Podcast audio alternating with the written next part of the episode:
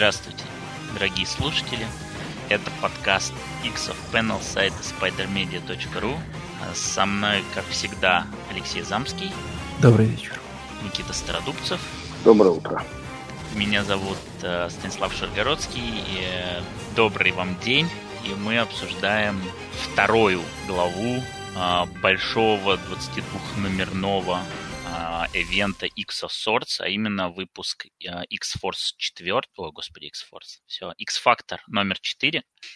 И сразу отмечу, что это единственный случай, когда одна глава этого ивента выходит не в какой-то специализированный ваншот, типа Creations, Stasis или какой там Distraction. Ну, в общем, неважно. А какие-то вот рядовые, которые как условные таины в ангоингах. И это вот единственный случай, когда выходит одна глава. И я, признаться, ждал, что как бы обсуждать будет особо нечего. Вот, и что это будет самый короткий выпуск нашего иксовского подкаста за все время. Я, в принципе, остаюсь при том же мнении, хотя у меня вот там список вещей, которые я хотел бы в той или иной мере затронуть на полтора листочка А4. Полтора листочка А4. Обычно мои заметки к выпуску составляют 4 листочка А4. Здесь полтора. Ну, то есть... Стас, что-то. Я же подготовился. Я же... Помимо выпуска, который надо читать не сегодня, я прочитал первые 3 выпуска X-Factor. И у меня есть по этому поводу чувства. Хотел. Вот хорошо, Леша, что мы друг друга понимаем уже без слов, потому что я знал, что Никите бессмысленно это говорить, но хотел тебе предложить прочитать, благо это всего 3 выпуска, но не стал это делать, потому что, время такое непростое, все заняты, и, в общем, я не рассчитывал, но ты все сделал. Я очень рад, Леша. Как ты хочешь сразу высказаться, или мы все-таки начнем с...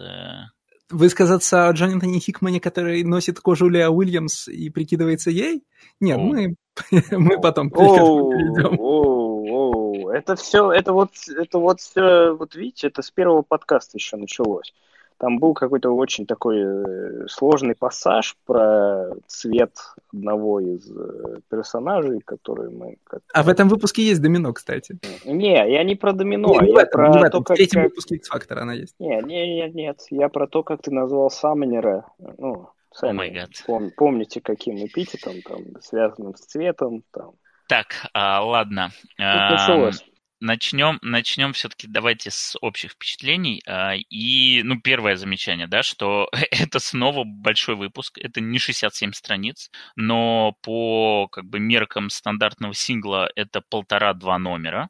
Вот. И меня, конечно, это немножечко смущает, потому что в ивенте и так 22 главы. Так они еще и первые 2 издали как 4-5. Вот, и что они теперь каждый выпуск удваивать будут? Но, слушай, на X-Factor стало заметно, что... на второй части, да, стало заметно, что это же дикий декомпресс. То есть это можно было уместить, на самом деле, в те же 20 страниц. То есть нафига там было 47 или там, около того. Было мне, в общем-то, не очень ясно.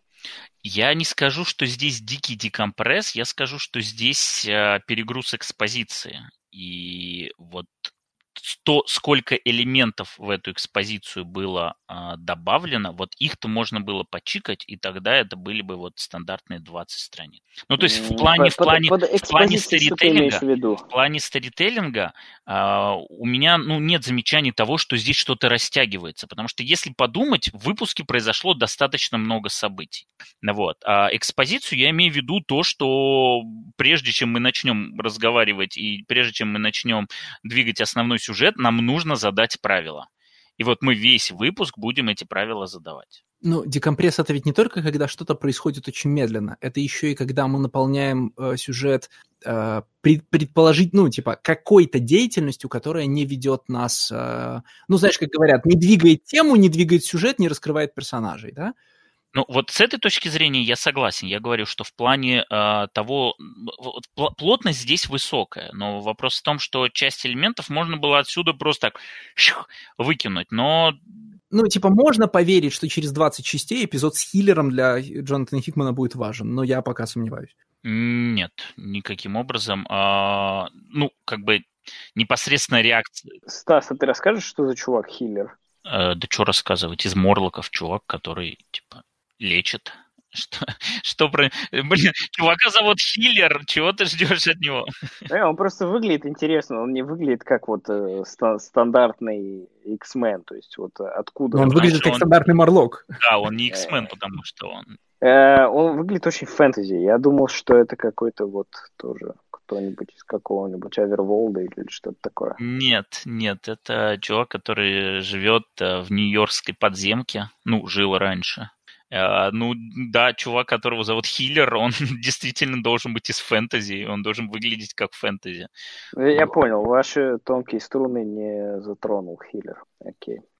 В любом случае, какое бы значение слова «декомпресс» мы не имели, мы, в принципе, сходимся к тому, что размер выпуска здесь не совсем оправдан, вот именно такой, да, задвоенный, но... Кажется, что все-таки на нем экспозиция окончательно закончилась. Она началась с первого выпуска, но первый выпуск он был более такой установочный, то есть он более глобальный был. Этот более такой частный. Но он заканчивает экспозицию, и, собственно, последние страницы этого комикса, она уже открывает двери и говорит, все, начинается. Что начинается, не до конца понятно.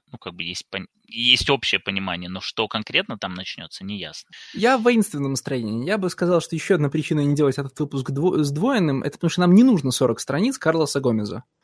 Можно обойтись 21 страницей Карлоса Гомеса. Да.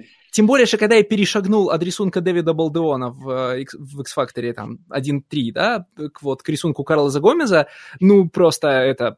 Это другая серия, да? Такое ощущение, что просто... Смотри, на самом деле... Хорошо, давай так. Про другую серию это абсолютно точное замечание, и оно касается не только рисунка. Но если говорить чисто про рисунок, то, конечно, Карлос Гомес – это полный провал. Вот. И не только потому, что после «Пепела раза». Даже после «Балдеона», который мне нравится, я уже говорил об этом в нулевом выпуске, вот, мне не совсем нравится, как его красят, но мне нравится, потому что у него очень интересный стиль визуальный, он прям отличительный, и это не вот как Карлос Гомес, и еще 100 художников примерно таких же. И у Балдеона очень клевая мимика, и он к месту.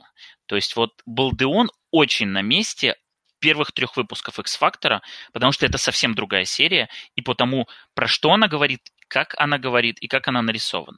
Здесь рисунок...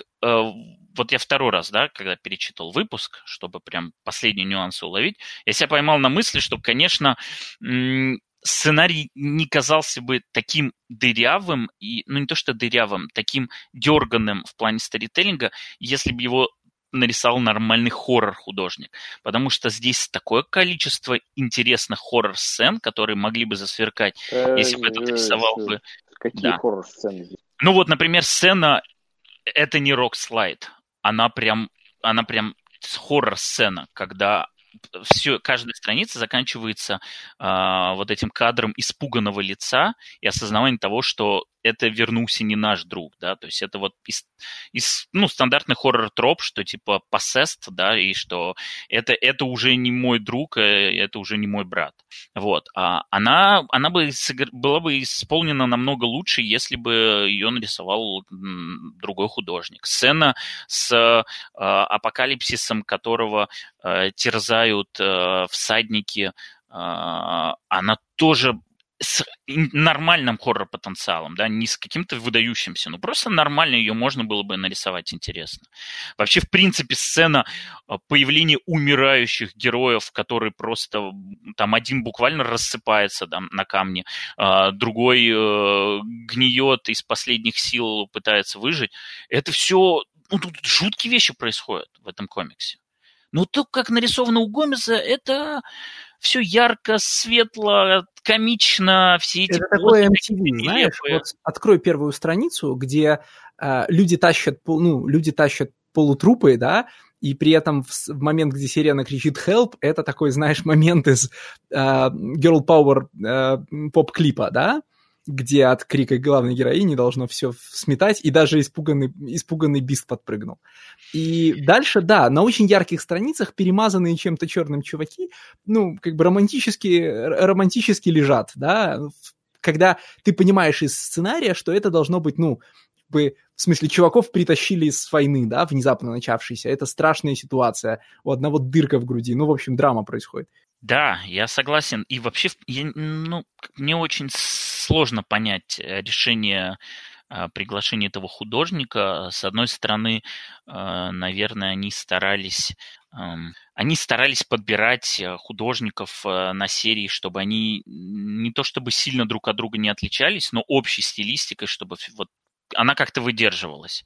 Но при этом это очень грузный, мрачный выпуск, который, во-первых, про кучу умирающих персонажей, которые умирают жутковатыми способами. Это про дикую депрессию другого персонажа, которого там просто постоянные вьетнамские флешбеки. Вот. Но при этом это все нарисовано вот так вот.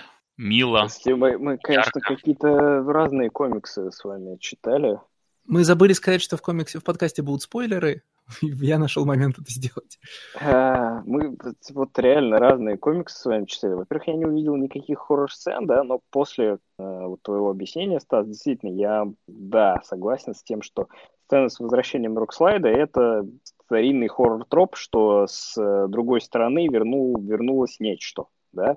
И это прикольно, но то, как это нарисовано, это действительно не считывается и тем более не может считаться в виде, через стиль Карлоса Гомеса, который очень такой как бы комиксно-картунистский, но, наверное, с плохой точки зрения, не с хорошей. Вот, тут, конечно, кого-то нужно посерьезнее какой-нибудь. Ну и точно так же, когда Полярис произносит свои тяжелые монологи, да, происходит это от лица, ну, знаешь, такой героини комикса Ген 13. Да, я только хотел вот это вот сказать, да, что все очень Джен 13, да, вот действительно. Это, наверное, самое хорошее сравнение. Ну и куча смертей, ну, подождите, как бы не умер пока никто здесь. То есть как бы мы не понимаем, что с Рокслайдом, но все остальные, все с ними в порядке. И Хиллер, его даже не убили.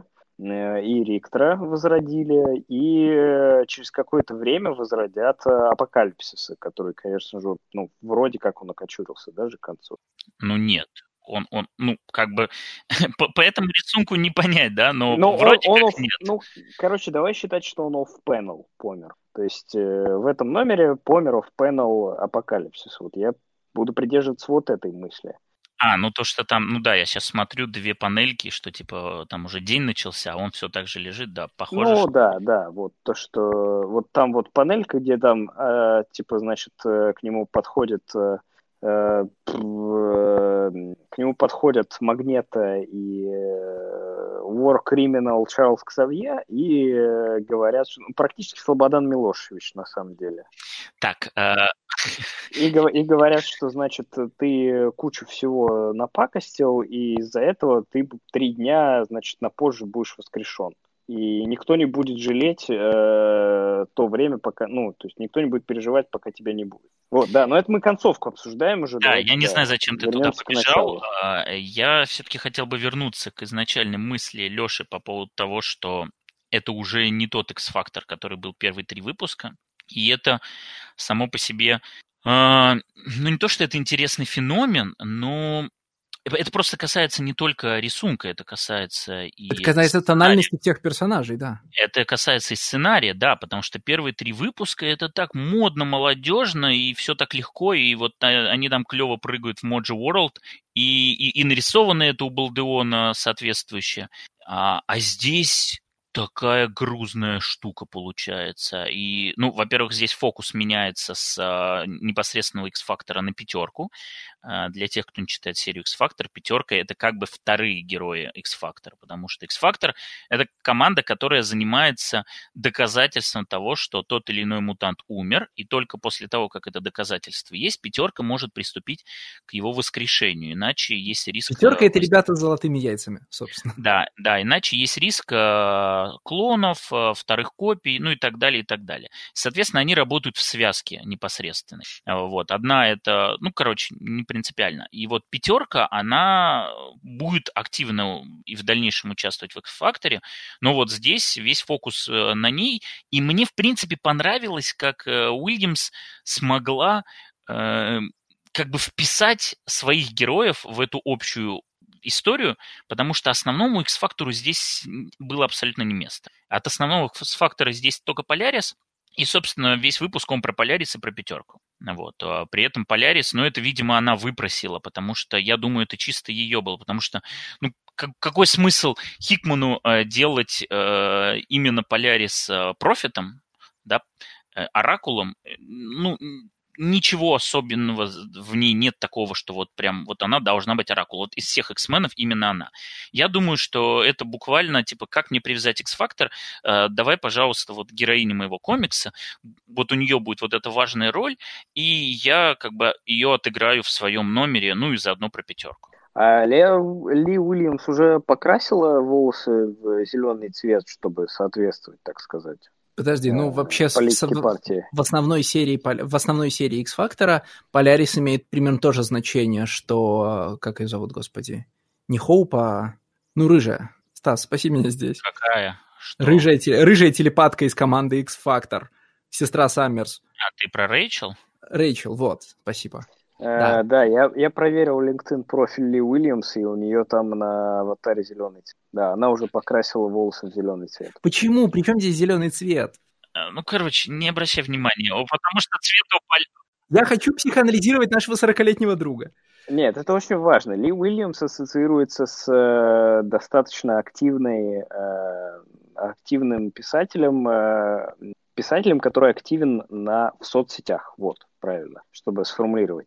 И она часто очень постит фотографии, соответственно, себя с разным цветом волос, да, и периодически это вызывает, естественно, какие-то бучи у 40-летних людей, которые читают комиксы, ну, потому что, что же такое, куда же женщина прикройся. Нет, Никита, цифра, которую ты хотел назвать, 50. В смысле, у 50-летних людей, которые читают комиксы. Не, уже 50, да, уже 50. Это те люди, которым 10 лет назад было 40, да. Они для меня все еще 40-летние. Это мне уже 40, а им 50 уже, да. Вот. И, в принципе, я считаю, что это достаточно важный такой корпорейт момент поддержки, красить волосы в цвет персонажа, над которым ты работаешь, если вот это твоя фенечка, да, и это, безусловно, фенечка Ли Уильямс, но чисто с внешнего, да, что у нее много ярких фотографий, где она, ну, соответственно, красит волосы в разный цвет и всячески, в общем, все такое. Вот, и у нее действительно волосы еще зеленого цвета. Мне кажется, это очень, как бы, классной деталью. Это примерно, помните, как вот Хикман вставил сына друида своим селф-инсертом в Secret Warriors. И там есть номер, где сын друида, типа, качается. Его, ну, то есть, как бы, он там бегает, качается.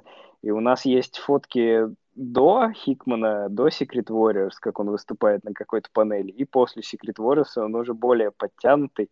И это вот такой был селф-инсерт. Вышел фильм. Вот, я очень, ну, кроме шуток, мне это реально импонирует. Это, в общем, показывает такую действительно корпоративную поддержку и классная такая связь между комиксом и реальностью. Ну, ты просто почему-то центрируешь деятельность Ли Уильямс сейчас на Полярис на основании 4-го выпуска X-Factor, хотя, ну, да, типа... я не читал X-Factor и не собираюсь его читать.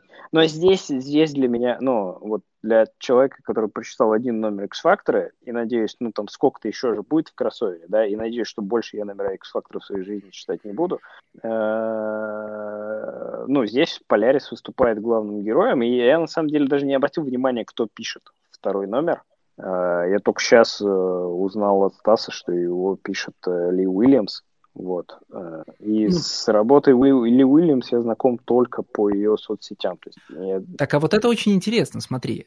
Ты не обратил внимания, кто пишет второй номер, потому что его вполне мог написать Хикман, правда?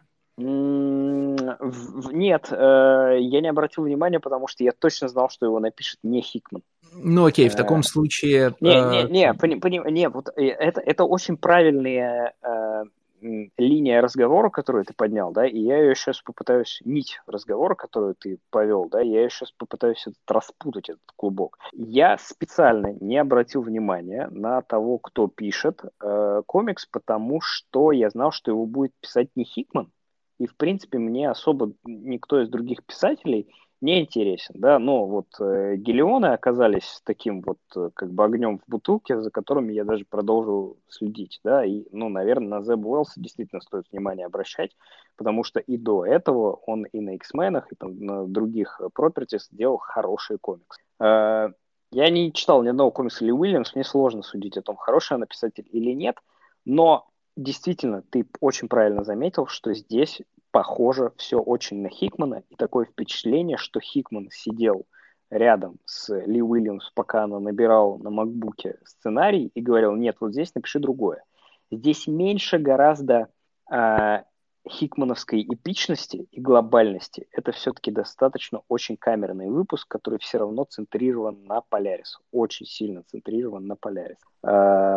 Но этот номер действительно вполне мог Хикман написать. Единственное, что здесь нет от Хикмана, это вот эпичности и глобальности. Я, честно говоря, ну, Леша, раскрой лучше свой тезис, потому что я здесь Хикмана не вижу вообще в комиксе. Я, понятно, использую какой-то собирательного Хикмана с маленькой буквы, в первую очередь для того, чтобы обозначить контраст между тем, в каком томе тоне написаны первые 3 выпуска и в каком написан 4. Да? Понятно, что, скажем, разница в костюмах у Полярис, значит, в Dawn of X, ну, в смысле, вот в лоразовском, например, варианте, в том, как она одевается в X-Factor в основной серии, в том, как она одета здесь, это потому, что Гомес пропустил внутреннее письмо, да, и не знает, что ему надо было делать. Но я имею в виду, что, продолжая твою, Стас, недавно высказанную мысль, что X-Factor — это серия, где все персонажи ведут себя как люди из современного сериала. Я не хочу сказать реальные современные люди, потому что я понятия не имею, как ведут себя люди в реальном Сан-Франциско или Сан-Диего, да? Ну, там, это смешная дисфункциональная семья из-за, значит, как там называют Дакена в начале, в смысле, вот этот проблематик бай или как? Там Дакен еще есть. Там есть очень смешной Дакен. Да. Вот же, Ли Уильямс писала Дакена. Вполне возможно, когда она писала Дакена, или я путаю с той женщиной, которая пишет Monsters. Маджи Лью. Да, скорее всего, я с ней путаю. Но вполне возможно, что какие-то комиксы, если Ли Уильямс писала про Дакена что-то, вполне возможно, что я это читал. Так вот, значит, это самая дисфункциональная семья, которая живет в фантастическом небоскребе и, значит, отправляется в Mojo World, а в первом номере занимается очень такой смешной пародией на процедурал, да, она написана в совершенно другом тоне и говорит в другом тоне. И при том, что я уже в основных комиксах про X-менов увидел, что Магнето имеет 2 разных голоса, да, для моментов, когда он выступает как Магнето, и моментов, когда он выступает как частное лицо. Для меня было неожиданностью, что, во-первых, что Полярис здесь будет говорить как достойная наследница The House of M, да, в смысле House of Magneto, и тем более, что у нее будет такой патетический внутренний монолог, да, это совершенно не внутренний монолог персонажа, который в первых номерах X-Factor, значит, приходит потриндеть с Кракоа просто там, ну, по-соседски, да? Смотри, мне кажется, это вопрос. Ну, одно дело, когда тебе Хикман говорит, что тебе нужно плясать вокруг этого и писать про это, а другое дело, когда он, ну, не гоустрайтит, но буквально за тобой правит текст. Вот первое я, конечно, вижу, второе нет. Потому что, смотри, первое – это вообще тот феномен, который я изначально хотел обсудить и от которого хотел отталкиваться, когда ты говорил про то, что серия очень изменилась. Это вопрос про потерю идентичности серии, когда она становится частью кроссовера. Это, в принципе, явление двойки, и это неизбежное как бы зло, потому что иначе это был бы абсолютный балаган. Да? Иначе это можно было бы сделать только таинами. Если мы говорим про то, что история и все ее части, они обязательны, значит, эта история должна быть цельной. И тогда, конечно, есть архитектор, а их в данном случае 2, это Хикман и Ховард, которые буквально вот тебе говорят: ну нет, ты не будешь писать сейчас про тусовки в Моджо Ворлде, про какие-то вот такие легкие детективчики, то твоя задача сделать экспозиционный выпуск. Вот, пожалуйста. Вот у тебя есть герои, там, ты их используй. И, в принципе, у нее была возможность написать только про пятерку, и все. Но я думаю, что ей просто самой, как автору, это неинтересно. Ей неинтересно делать... Сейчас, Никит, я договорю. Хикмановские выпуски, когда у тебя... Она просто не умеет делать хикмановские выпуски, потому что Хикман умеет делать вот такие выпуски без продвижения сюжета. Очень круто, потому что он умеет вот создавать вот эти сцены и делать хлесткие диалоги. А если ты этого не умеешь делать, то ну что тебе остается? О том, что вот мы обнаружили, что мы не можем воскрешать.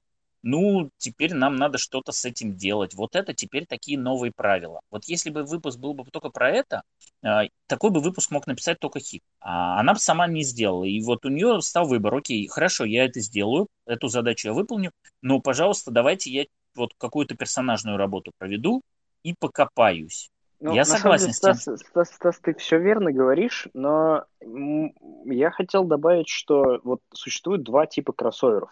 Первый кроссовер, он всегда продолжает... Великая теория о кроссоверах Никиты Стародубцева. Да, это как вот есть была моя теория про ивенты. Есть вот такая какая теория... разница между ивентами и кроссоверами? Поясни. Я сейчас тебе объясню. Ивенты, как правило, пишет один и тот же человек. Да? Есть, особенно в Марвеле, всегда это обсуждается через Writers Room, да, всегда там идут обсуждения с с людьми, которые пишут большие серии, да, но больших серий становится все меньше и меньше, да, и становится все больше и больше фокус на ивентовские комиксы, да. Сейчас это вот политика Writers Room, она в меньшей степени присутствует, да, ну, то есть я сомневаюсь, что Empire делали по тому же принципу, что там Secret Invasion. Вот, кроссоверы. Кроссоверы всегда пишут много-много людей. И кроссовер, он может быть первого типа, но он может строиться по типу ивента, да, то есть каждый номер продолжает ту же сюжетную линию, да, и может строиться по второму типу. То есть вот у нас X of Swords, слава богу, это первый тип, а есть второй тип, ну, например, это кроссоверы, которые обожают делать Дэн Слот. То есть это в Amazing Spider-Man номер 15 там одна группа спайдерменов борется с межгалактическими вампирами, которые пожирают разных спайдерменов, да? А в Amazing Spider-Girl номер 35 в это время, пока тех спайдерменов жрут, мы здесь прыгнули в другой мир, да? То есть не продолжающаяся история, которая идет цельным, да? А что в этом моменте?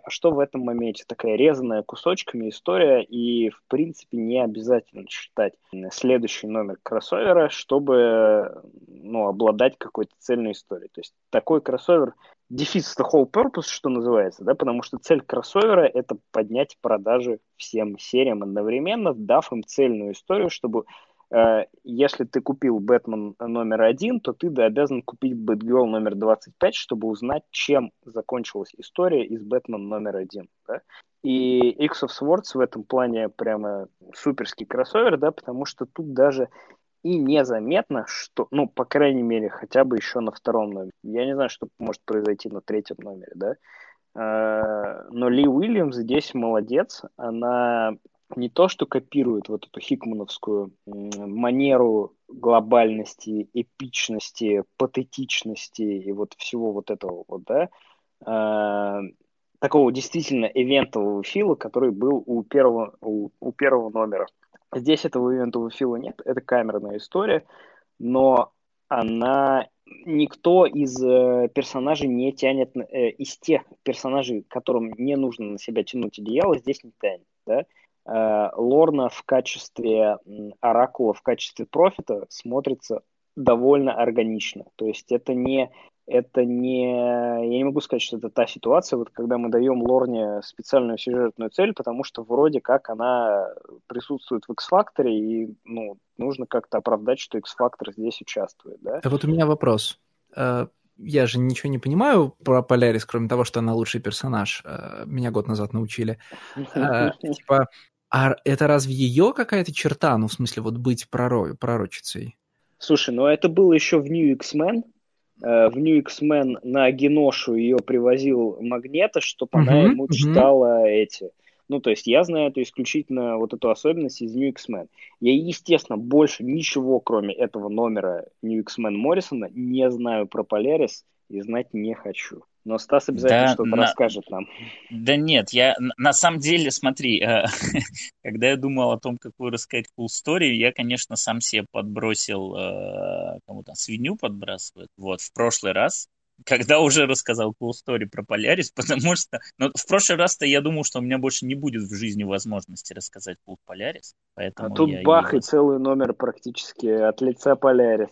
Не, ну слушайте, ну уже понятно, что X of Swords-то получше, чем Powers of X House of X. Безусловно, безусловно. Ее здесь много. Но затем мне подбросили идею про то, про что можно рассказать cool story, и это как раз вытекает вообще из всего нашего обсуждения. Давайте сначала закроем тему про Полярис. Это не первый персонаж, про которого ты подумаешь, и я уже об этом говорил сегодня, когда скажут о том, что вот из X-менов должен быть пророк. Нет, из X-менов должен быть пророк, таких миллион персонажей, и Полярис при желании можно туда как-то притянуть, но это не первый, не второй и даже не десятый выпуск. Вот, поэтому здесь, опять же, я уверен и убежден, что Полярис здесь исключительно, чтобы Уильямс был контент. Вот. Возможно, Полярис здесь еще и потому, что она дочка Магнета, а у Магнета особенная роль. И, возможно, я думаю, что больше сыграно. вот это. Я отказываюсь верить здесь в непотизм. Или нет, в смысле, непотизм? Какой непотизм? Нет, это крайнизм. Не, ну в том плане, что типа, ой, а что нам делать с X-Factor'ом? Ну давайте Лорну, ну как нам оправдать X-Factor? Cool story. Хорошо, вот ты сейчас сам подвел. Cool story. Смотри, во-первых, обратите внимание на обложку этого комикса. Вот сейчас откройте ее. Помимо того, что Rest in Power Чадвик Боузман, посмотрите, насколько огромная здесь плашка X of Swords, и насколько ты только там с черт знает какой секунды увидишь, что, собственно, это комикс X-Factor номер 4. Ну, так и должно быть. Вот я считаю, что все правильно. И на обложке вообще-то не X-Factor, а пятерка. Ну, подожди, ну пятерка как бы часть, это ничего страшного, но X-Factor здесь задвинут на 25-й, здесь даже X-Men написано намного больше, чем X-Factor, ну, намного правильно. Ярче, бросается в глаза. Никит, подожди, пожалуйста. Правильно, неправильно, значит, история про то, как Питер Дэвид в 90-х ушел из комиксов про X-Men. Значит, cool story заключается в том, что как все было, да, Клэрмонт уходил, придумывали кто, что, кому, там, что делать. И, собственно, Питер Дэвид начал писать X-Factor. Это вот как раз постклэрмонтовская эпоха. И у Дэвида совершенно другая команда. То есть основной X-Factor слился с X-менами, потому что X-Factor состоял из оригинальной пятерки. X-Factor основной стал новым комиксом X-мены. То есть стало теперь два ангоинга про там, золотые и синие. А X-Factor Дэвида это как раз тогда и появился вот этот формат команды мутантов, которая работает на государство, и оно вот является связующим звеном между Ксавье и государством. И, собственно, Питер Дэвид спокойно себе писал этот комикс. Буквально серия подментованная, да? Да, прекрасно. Значит, он спокойно себе писал этот комикс, никого не трогал, никого не беспокоил, но, естественно, нужно было сделать большой глобальный кроссовер, в который X-Factor должен был быть как-то втянут. А кроссовер это был и Executioner's Song, то есть песня палача, та самая про Страйфа, про которую я уже рассказывал в прошлый раз. Это прям тот самый момент, когда все начинается, становится особенно интересно. И X-Factor там вообще просто вот прям абсолютно не нужен. То есть он не сбоку, ну просто да, вот сейчас убили Ксавье, значит, тут все вот эти команды собираются. Значит, X-Force Кейбл как-то... Ну, X-Force Кейбл завязан, потому что считают, что убил Кейбл. Значит, тут X-Factor, который вроде как отвечает за всю мутантскую движуху и, в общем, тоже подвязался. X-мены. Но, по сути, X-Factor вообще не нужен был этой истории. Никто из его персонажей не играл какой-то важной роли. И в итоге к чему это приводит? Это был кроссовер как раз по классической X-меновской схеме, когда у нас есть... Ну, раньше это было 4 ангоинга, у 4 ангоингов по 3 главы, это 12 глав. Это вот прям из того, что вы читали, все это комплекс Мессии, он сделан чисто по вот этой X-меновским лекалам, формату. Вот. И в итоге как бы получилась такая ситуация, что все по очереди пишут, продолжают историю. И, короче, случился такой момент, когда Питер Дэвид писал комикс X-Factor, в котором персонажи X-Factor появились, ну, типа на паре-тройке панелей, потому что это был выпуск про Кейбла, Бишопа и Росомахи, Росомаху, которая находится где-то там на какой-то очередной орбитальной станции, ну, Кейбловской, по-моему, и они, типа, думают, что дальше-то делать. Его рисует Джай Ли, и это вообще как бы ничего общего с серией X-Factor не имеет. И Питер Дэвид на этом выпуске сломался. Он сказал, типа, пошли вы, я, значит, пишу комикс, в котором нет моих персонажей, пишу вообще другую чужую историю, короче, факов. И он ушел. Ну, сразу же практически после Execution Resort, по-моему, еще 3 выпуска он написал, после этого он с кроссовера ушел. И у него очень долго были еще вот эти вот вьетнамские флешбеки по поводу того, как он принимал участие в вот этом кроссовере. И даже когда он вернулся и начал писать новый том X-Factor, который вот уже был Investigations, да, детективное агентство. И когда к нему опять пришли, сказали, вот у нас комплекс миссий, и, короче, ты должен сюда, мы тебя притянем, но мы не повторим ошибок, давай как бы сделаем так, что ты будешь писать про своих ребят. И тогда появилась вся эта история с Лайм Миллер, ну, и с ее ролью, и с Джейми, которого отправляют в будущее, и так далее, и так далее. И действительно у Питера Дэвида в его выпусках действительно был X-Factor, и это был нормальный как бы комикс X-Factor и про героев X-Factor, которые участвуют в этом кроссовере. И то же самое происходит здесь. Здесь не повторяется ошибка, когда тебе нужно писать вообще про других персонажей почему-то в своей серии. Нет, ты в этой серии, несмотря на то, что плашкой написано, что X of Swords, но в этой серии ты пишешь про героев X-Factor, а это пятерка и Полярис. И несмотря на то, что обложка тебе говорит, что название твоего комикса не имеет значения, внутри видоизмененный, но комикс про твоих героев. Короче, все наши предыдущие обсуждения, cool story, наблюдения, они все замыкаются на одной и той же вот моменте. Мне кажется, что Ли Уильямс смогла найти баланс, чтобы вписать свой комикс в этот ивент, при том, что действительно по тому, как этот комикс написан, он не очень похож на предыдущие 3, но, по крайней мере, здесь вот хотя бы те же действующие лица, с которыми потом она будет работать. Я бы хотел, вы знаете, про что поговорить? Как вы вообще вот восприняли именно вот этот комикс, как вот нечто отдельное, да? Я сейчас объясню, что я имею в виду. Я когда читал этот комикс, я чувствовал, ну, то есть как бы сразу стало понятно, да, что это продолжающаяся история, круто. Я дошел до момента, на котором появляется Мойра, и мне стало так грустно. Так, подожди, про Мойру мы еще поговорим. Подожди. Нет, я хочу поинт донести. Я про то, что вот это вот X-Factor, это... Я уже несколько раз употребил слово «камерный», и вот от этого мне прям очень грустно, потому что это не первый ивентовский номер, и все вот эти вот именно таинные, как бы, кроссоверные части, которые не помечены специальными словами типа «стазис», типа там первый, как он был, типа «beginning» или... «Creation», да, там «distraction» и все такое, «annihilation» и вот все такие. Они будут вот такими камерными, и, честно, вот читать про какую-то такую очень узкую местечковую тусовку на Кракоа, ну, прям вот честно скучно. Вот ничего более скучного, чем кучка супергероев, которые живут на острове, ну, я не знаю. Знаешь, что ты говоришь, Никита?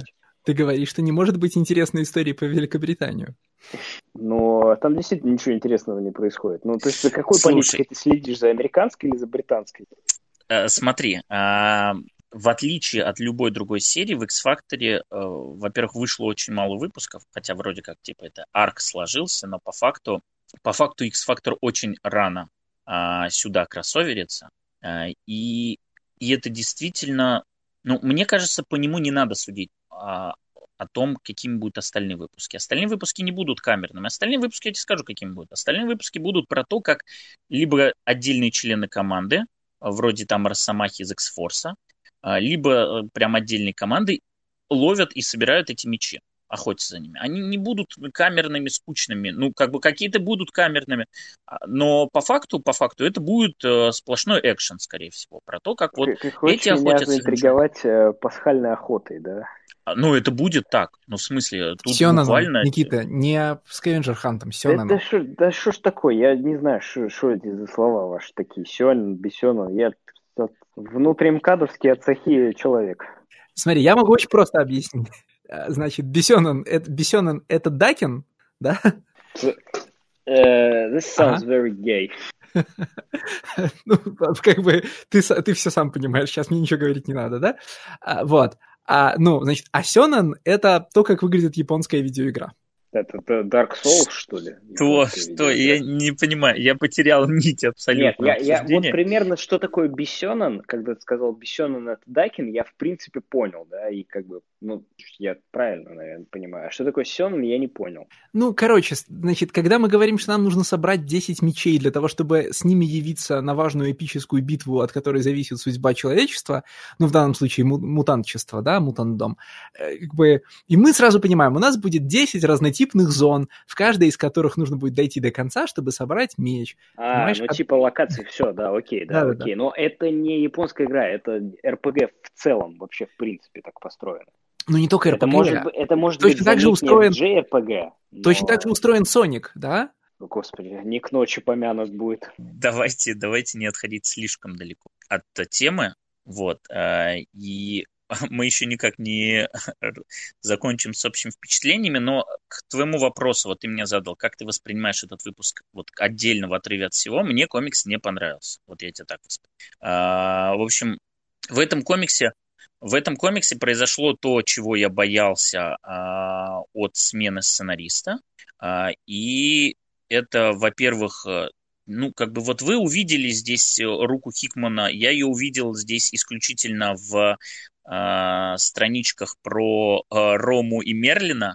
Вот, я увидел, ну все, больше нигде, потому что то, как написан сценарий, какие слова используют, здесь вообще ничего от Хикмана я не вижу. А почему мне не понравилось? Ну, потому что при всей, извините за англицизм, инкарактеровости вообще всех рассуждений Лорны, тут очень сильно перегибают палку. Здесь вот Ли Уильямс, она не знает меры.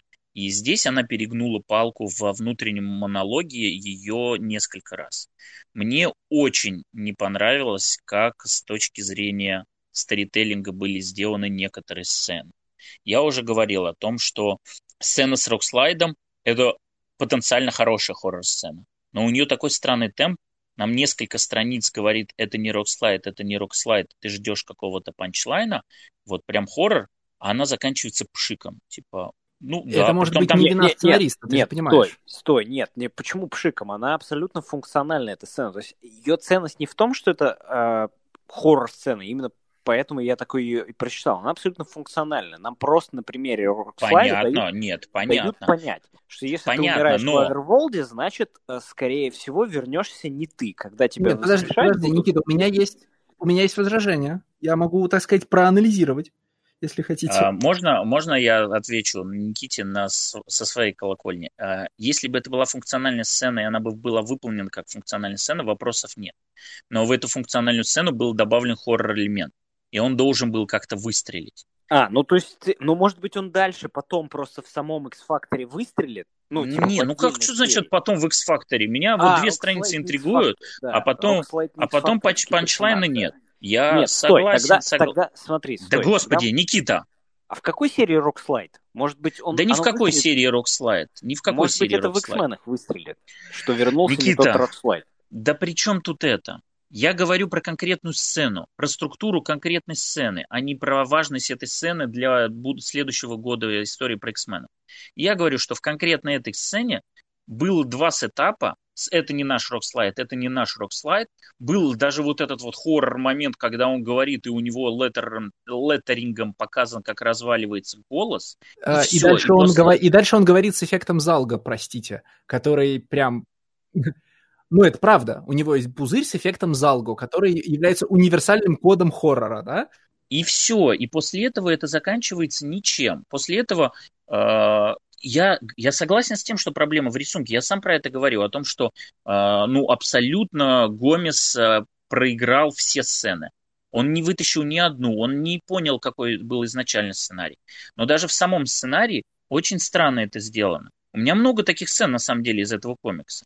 Есть сцена, когда такой супер акцент на замыкании Церебра, и кажется, что произошло что-то непоправимое. А на самом деле это было просто мелкое замыкание. В этом комиксе очень странно было на этом сделано. Действительно, да. Вот здесь я соглашусь как раз. Вот. Что когда показали замыкание Церебра, я подумал, что, все. Все, база данных форматнули, Нет, я даже не про базу данных подумал. Я подумал, что War Criminal Чарльз Ксавье на протяжении всего ивента будет, что у Ксавье функционально отобрали его апгрейд, шлем Церебра. И что он не сможет не связываться, у них не будет телепатической поддержки или что-то такого, что у них, весь этот номер, он, по сути, про то, как у X-менов отбирают случайным образом их козыря в борьбе против аракийцев. Конечно. И про повышение ставок. Это мы отдельно обсудим. Я понял. Смотри, еще просто. Вся сцена с Рэйчел Апокалипсисом, она совершенно непроницаемо написана для первого прочтения.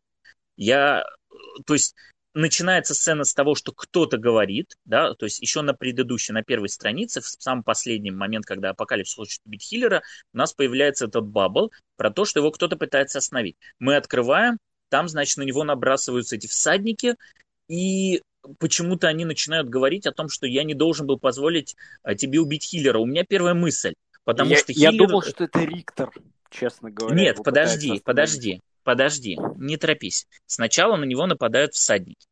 И один из них говорит о том, что я не должен был тебе позволить убить Хиллера, потому что у меня сразу мысль, что, наверное, Хиллер должен был что-то напортачить, и зараза Риктора должна как-то просочиться, и чтобы Апокалипсис его не убил, ему мешает всадник. Потом, появляется действительно Риктор, уже принимает форму Риктора, мы про это отдельно поговорим, и он начинает говорить: мне очень странно, что ты принимаешь эту форму, и я, в общем, удивлена.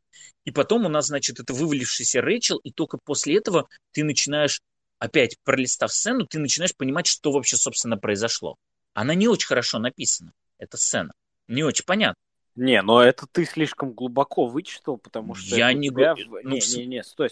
У тебя в первом номере был как раз эта теория заговора, штрелили стрелой с Black Goo, и, будут сейчас их превращать в ферексийцев и отключат им...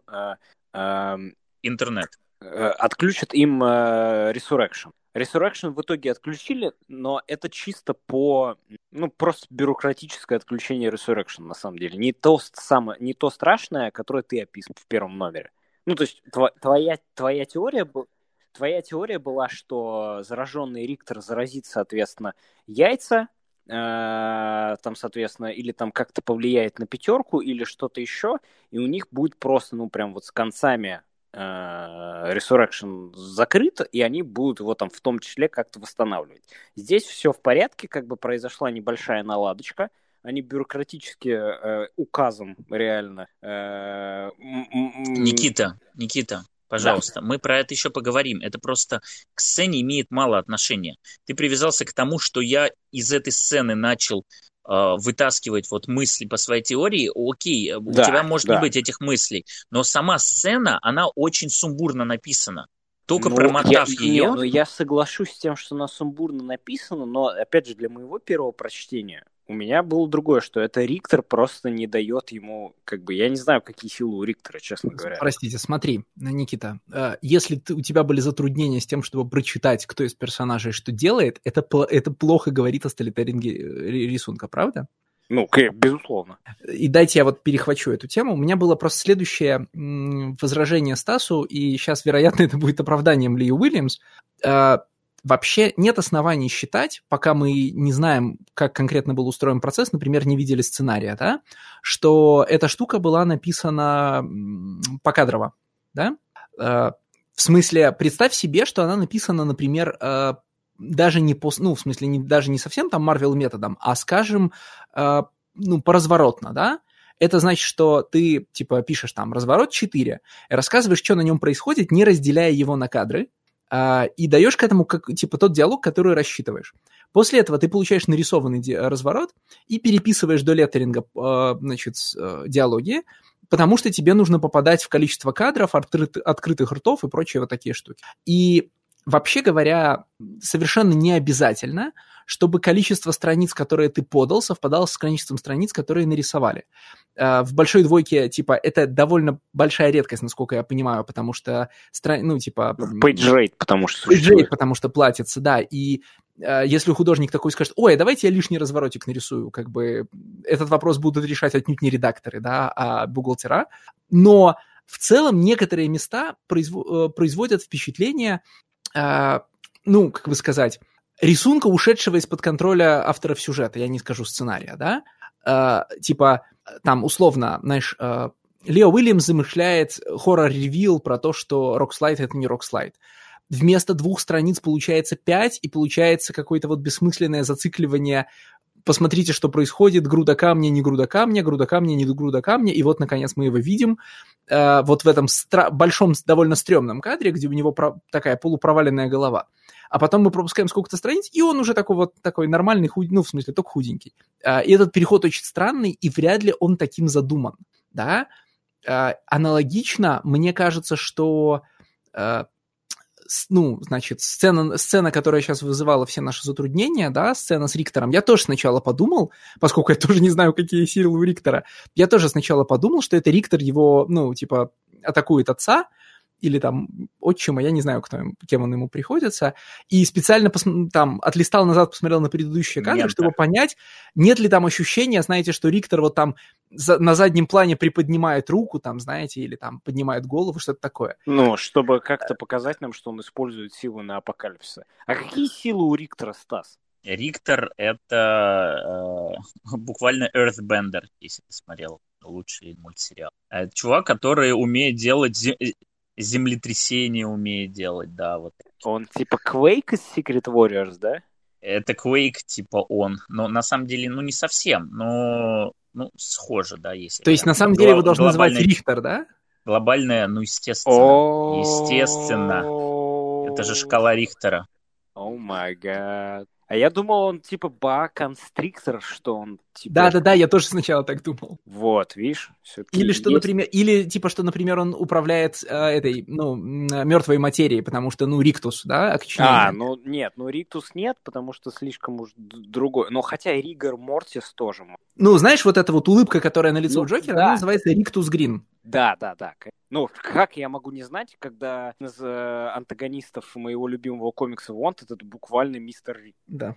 Так, пока мы не убежали в очередной любимый комикс Никиты... Начинаем обсуждать комикс Authority. Я соглашусь с Лешей в том плане, что здесь некоторые сцены заложил рисунок, уже 100 раз мы это проговаривали, но из-за которых возникают очень странные вот лаги в повествовании, например. У меня просто выписаны все эти примеры, этих сцен моря. Вот есть пример, да, когда Ксавье говорит, типа, у вас есть час, чтобы их воскресить. Они такие, ну мы никогда не делали, вам надо постараться. И выглядит это как, типа, Ксавье и Полярис стоят рядом, ждут, они начинают, значит, вот это в круг встают, и на следующей странице они такие, у нас получилось. И ты смотришь, и Ксавье, и Полярис стоят ровно так же, как они стояли. То есть создается ощущение, что они не за час уложились, а что секунд за 15 у них все получилось. Потому что сложно представить, что Ксавье и Полярис будут стоять час, и абсолютно ничего не изменится. Это выглядит, как будто прошло секунд 15. Хотя, если бы художник нарисовал, что Ксавье и Полярис уже откуда-то приходят, такой, типа, ну чё вы закончили? Это бы уже решило этот вопрос. Но из-за того, что ничего не изменилось в их геоположении, простите, геопозиции, создается ощущение, что никакого к черту часа не прошло. Но при этом есть другие места, которые уже на художника не скинешь. Вообще, в принципе, последовательность действий этого комикса меня смущает. Сначала, значит, приносят травмированных, сразу их, конечно же, к хиллеру несут. Это все логично. Что параллельно с этим уже должно было произойти? Естественно, должны были всех в совете проинформировать, всех поднять, все окей. Но нет. У нас, значит, лежит Полярис. Она чуть-чуть полежала, значит, там все эти умирают потихонечку. Полярис такая полежала, встала, пошла, дошла до, значит, этих яиц, и только здесь об этом узнает Ксавье.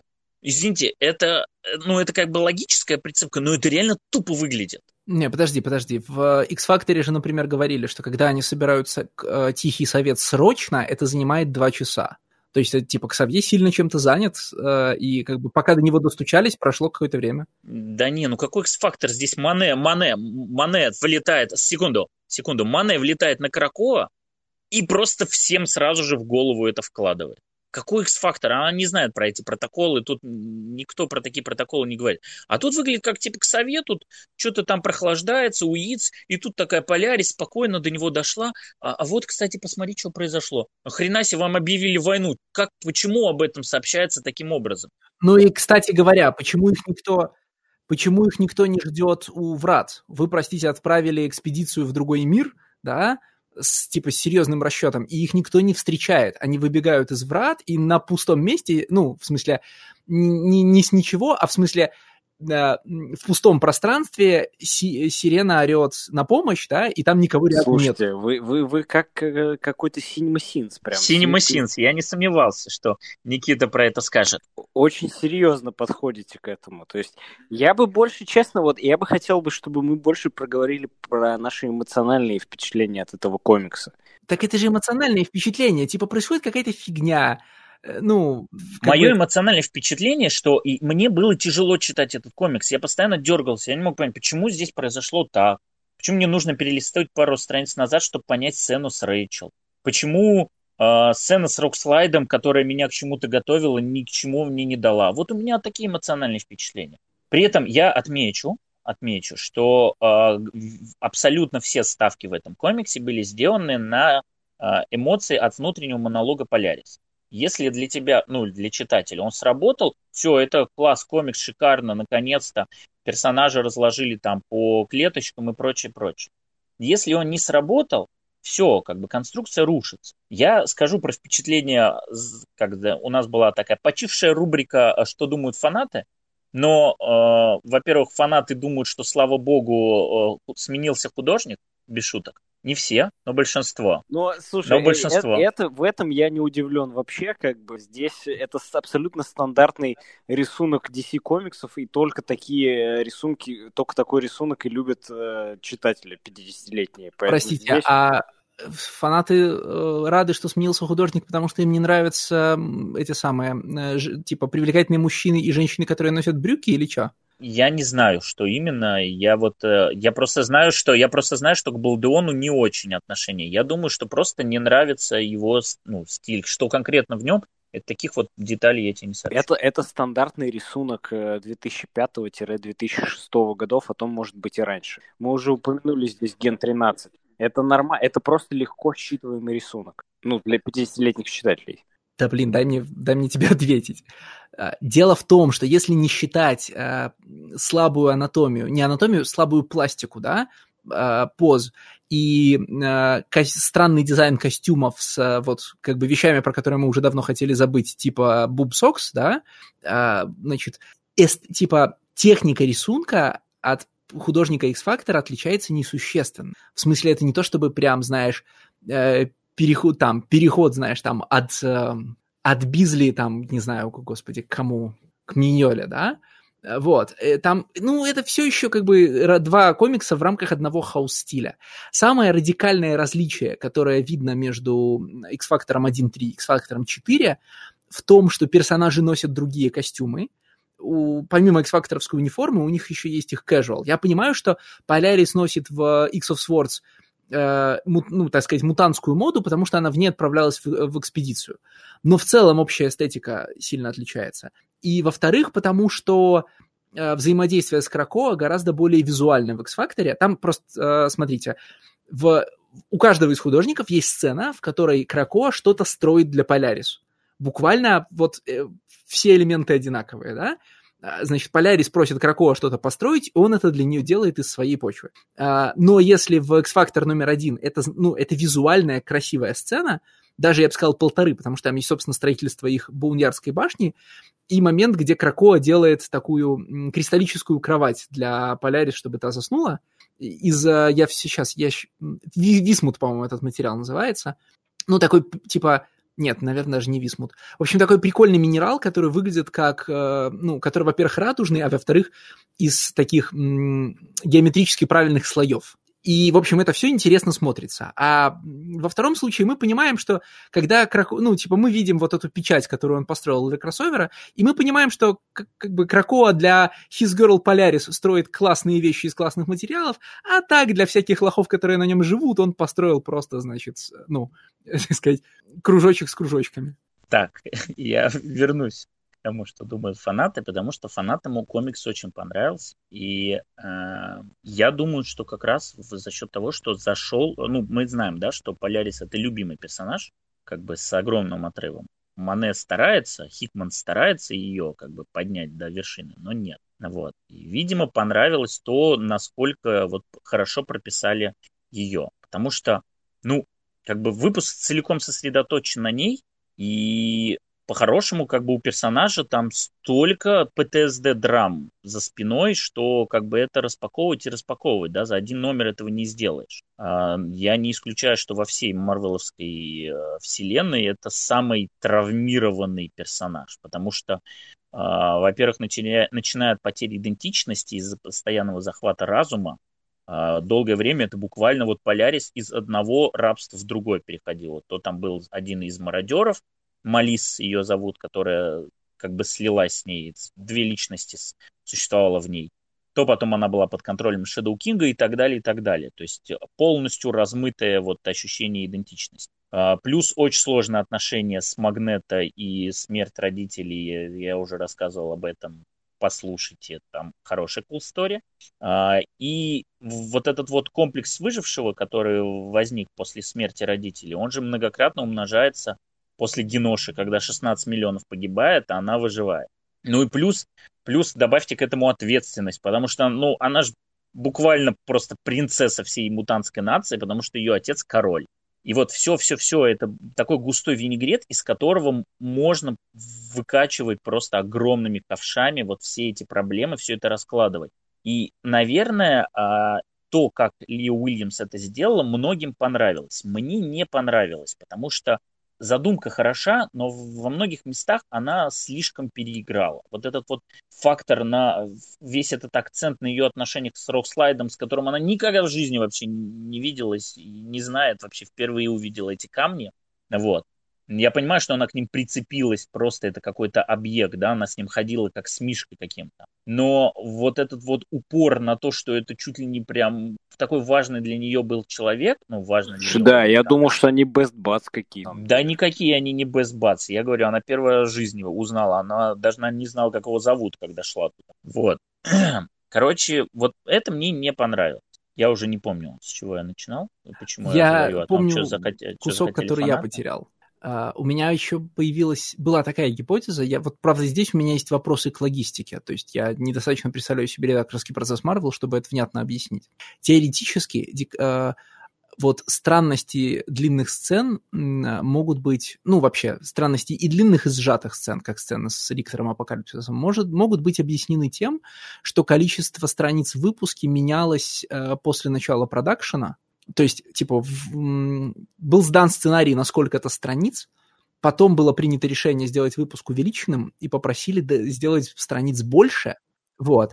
И в этом случае часто просят не переписать, а добавить страницы, потому что, типа, те страницы, которые уже утвердили, их отправляют художнику, ну, типа, он их принимает рисовать, и ты не можешь их менять, потому что, ну, понятно, надо передоговариваться. Я думаю, что ты прав, Леш, потому что он явно выглядит вот искусственно экстендед, да, искусственно увеличенным. Но мы же говорили в самом начале про декомпресс, да, то есть то, что он как будто кажется растянутый. Он действительно растянутый, и мне кажется, ты прав здесь, что сдали сначала на 22 страницы, а потом грянул ковид, и решили добить еще 20 страниц. В смысле, чтобы повысить его ценность для... Я не понимаю связь с ковидом. Нет, с ковидом связь следующая, что, как я уже говорил, ковид заставил их, во-первых, раздуть историю, с 15 глав до 22. Я отмечу, что X-Factor номер 4 был в первоначальном слитом списке. То есть это номер, не который был добавлен после ковида, а который изначально должен был быть. Вот. Но при этом я согласен с тем, что он, возможно, планировался не таким большим. Ковид привел к тому, что этот кроссовер раздули. Во-первых, раздули в 1,5 раза чисто по количеству номеров. И, скорее всего, сюжетно они тоже переиграли какие-то вещи. Ну, начнем хотя бы с того, что в ФЦБДшном выпуске на карте Таро вместо Рокслайда был глоб. Теперь представим, как бы Полярис ходила бы с этим желе-глобом, который растекается, и как бы она это желе размазывала бы в круг, и насколько крипово бы выглядела эта сцена. Подожди, но ведь внутри глоба есть же скелет. Да. Ну, там скелет, там не человечек, там скелет. Ну, мне кажется, буквально. Что про скелет... Она ходила бы с костями. Да, с костями. Ну, это хорошо, сцену бы объясняла, кстати, смотри. В смысле, это бы объясняло... Почему Рокслайд стал таким худым, как скелет? Нет, это бы объясняло саму динамику того, как персонаж пытается... Ну, когда мы говорим про Рокслайда, да, типа каменного чувака, который воскрешается в виде одного, потом другого каменного чувака, и, в принципе, я не очень понимаю, зачем следить, потому что разные художники по-разному рисуют одного и того же каменного чувака. Ну, бывает, да, в смысле, в разных выпусках. Если бы у нас... В смысле, ты, человек... ты только что описал Бена Гримма. Смотри, что происходит между предыдущим и нынешним выпуском X of Swords? Мне показывают распадающегося Рокслайда и говорят... Ну, и я по контексту понимаю, что с ним внешне что-то не так. Но в моей картине мира в этот момент с Полярис тоже что-то не так. Я только что пришел из выпуска, где она носит другой костюм, понимаешь? И... Мне кажется, что сцена с тем, как Полярис собирает камушки с земли, уносит эти камушки, про них говорят, это останки, да, значит, как эти камушки рассыпаются. Вот если бы здесь были кости, у этой драмы было бы понятное такое, ну, как бы сказать, готическое измерение, да, а как бы плачущая Полярис с горстью серых камней в руках, которые у нее высыпаются, выглядит ну, довольно комично, и, кажется, это не подразумевалось. Ну, я думаю, что, во-первых, за глобы кто-то вписался и попросил его все-таки не трогать. Вот. Я бы... Господи, в смысле, о каком плане? Ну, в смысле, my best blob, мой глоб do not kill him или что? Да, ну, кстати, смотри, на самом деле, я бы, конечно, подумал на моего личного врага Эда Бриссона, потому что... Каждый раз, когда возникают эти материи в комиксах, я схожу с ума. Ну, типа, знаешь... Потому что... Нет, подожди, вот ты смеешься, а я тебе расскажу. Значит, есть глоб, который никому не нужен был, ровно там после, значит, Райтед Ксавье. Да, он потом еще там светился, но в целом это прям такой CD-листер условно. И тут появляется сценарист Эд Бриссон, который в своей мини-серии к эвенту Age of X-Men, непонятно зачем существующим, прописывает, что этот голубь сидит и заводит курочек. И все, и у него появляется объем у этого персонажа. Значит, он выращивает куриц, находит спокойствие, он их там именует, значит, это Логан курица у него, ну, не Логан, ладно, у него петухи тоже есть, ну, короче, там это Джина, там условно это Эмма и так далее. У него появляется какая-то интересная фишка. Но это как бы параллельный, да, это глоб, который типа из другого измерения. Потом Эд Бриссон начинает писать комикс «Новые мутанты», и у него глоб то же самое делает. Он выращивает куриц, и офигенно, короче, вот он нашел свое призвание. И тут ему говорят, слушай, ну мы его убьем. И он говорит, ну, что хотите, делайте, но только не его. Я прошу, я потратил несколько лет своей жизни, вот последней, в том, что вот, чтобы потом фанаты Глоба сказали, что лучшим сценаристом в истории персонажа был Эд Бриссон. И я оставил это наследие. Я сделаю все, что угодно, лишь бы вы его не убили. Они такие, окей, тогда Рокслайд. Он говорит, на него мне похер. Это какие-то прям вот совсем уж теории заговора. Я сначала хотел сказать, что типа онлайн-комикс, ну, на самом деле, наверное, нет, но в комиксах это каждый раз безумная история, когда вместо того, чтобы принимать о персонажах решения, основанные исключительно на сюжетной и тематической ценности, ты все время слышишь истории про то, как какого-то персонажа любимый, ну, типа, любящий его сценарист всунул в серию, не любящий его сценарист вывел из серии, там, значит, у редакторов и издателей есть вендетта против персонажей, там значит, Дэн Дидио воюет против Найтвинга и Титанов, потому что ему как не понравился какой-то выпуск старого комикса. Это все звучит безумно до тех пор, пока ты не вспоминаешь, что вторая сторона того же процесса — это редакторы, которые, ну, и архитекторы, которые сидят и думают, так, надо кого-то грохнуть. Кто у нас тут есть ненужный? И приходят к тебе и говорят, так, ну, короче, мы тут нашли делистера, надо, чтобы он умер в качестве первой жертвы в новом ивенте. А почему он? Ну, он не нужен, у нас нет на него планов, там, мы посмотрели, у него нет важных комиксов за последние 5 лет, а тут мы его грохнем, это, типа, повысит его, так сказать, гуглимость.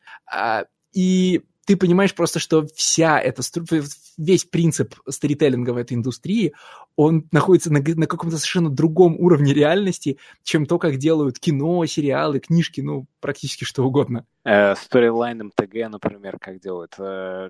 Держите вот это вот при себе, да? Значит, иначе я вам расскажу, что Соник на самом деле персонаж DC комиксов. Так, секунду. Нет, слушай, Гидеона сейчас убили в War of the Spark. Это прям было прям мощная заявочка. Но ладно, я хотел сказать про другое.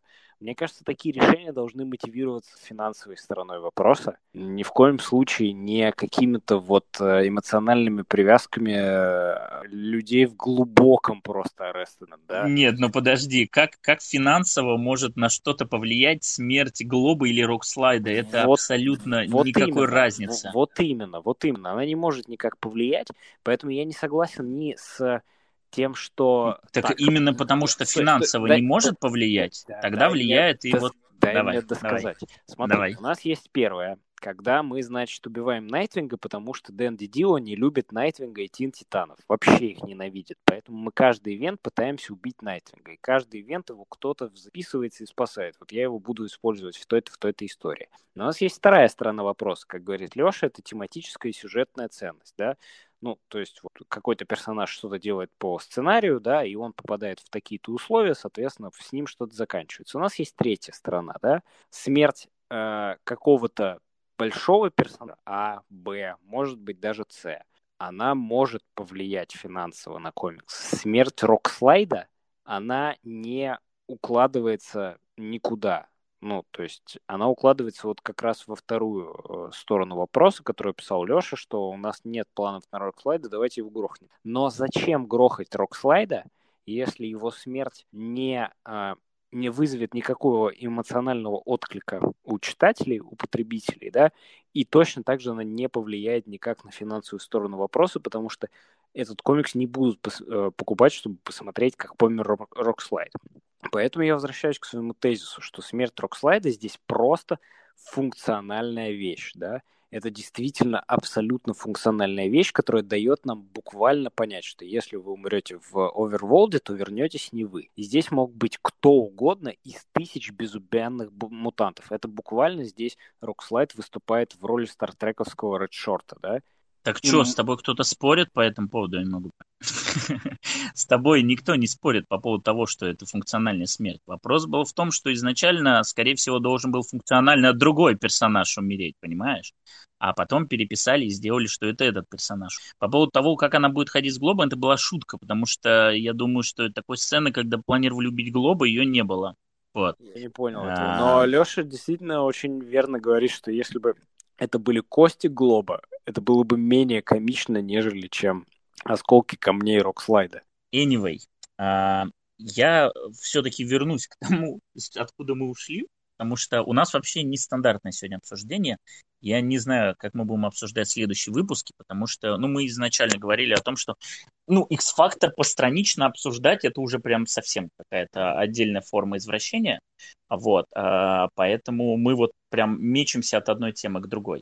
Но вернемся к твоему тезису о том, что этот комикс действительно претерпел изменения из-за ковида, и действительно его, ну, видимо, дорисовывали, видимо, его дописывали. И, наверное, отсюда вытекает вот эта вся его какая-то такая...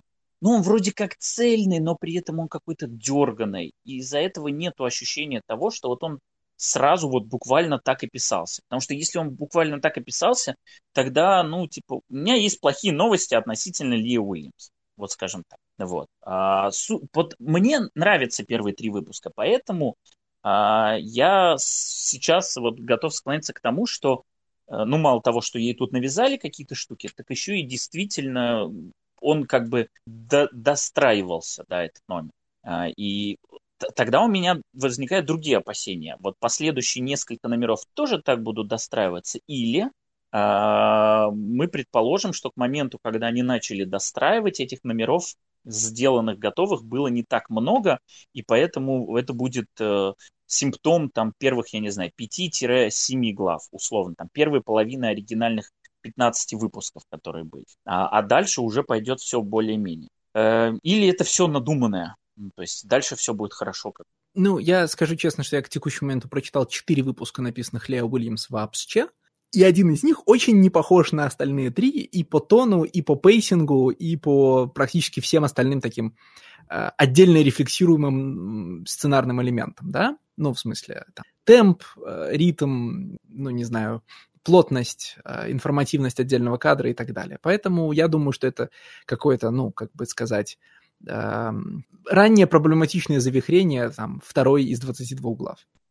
Ну, окей. Я не знаю, где закончились общие впечатления, начались какие-то наблюдения, а все расплылось, поэтому не будет, видимо, уже никакого у нас разделения. Я хотел бы все-таки еще раз коснуться того, как они решили повысить ставки, как они решили прикрыть Resurrection. Меня действительно этот момент расстроил, не потому что...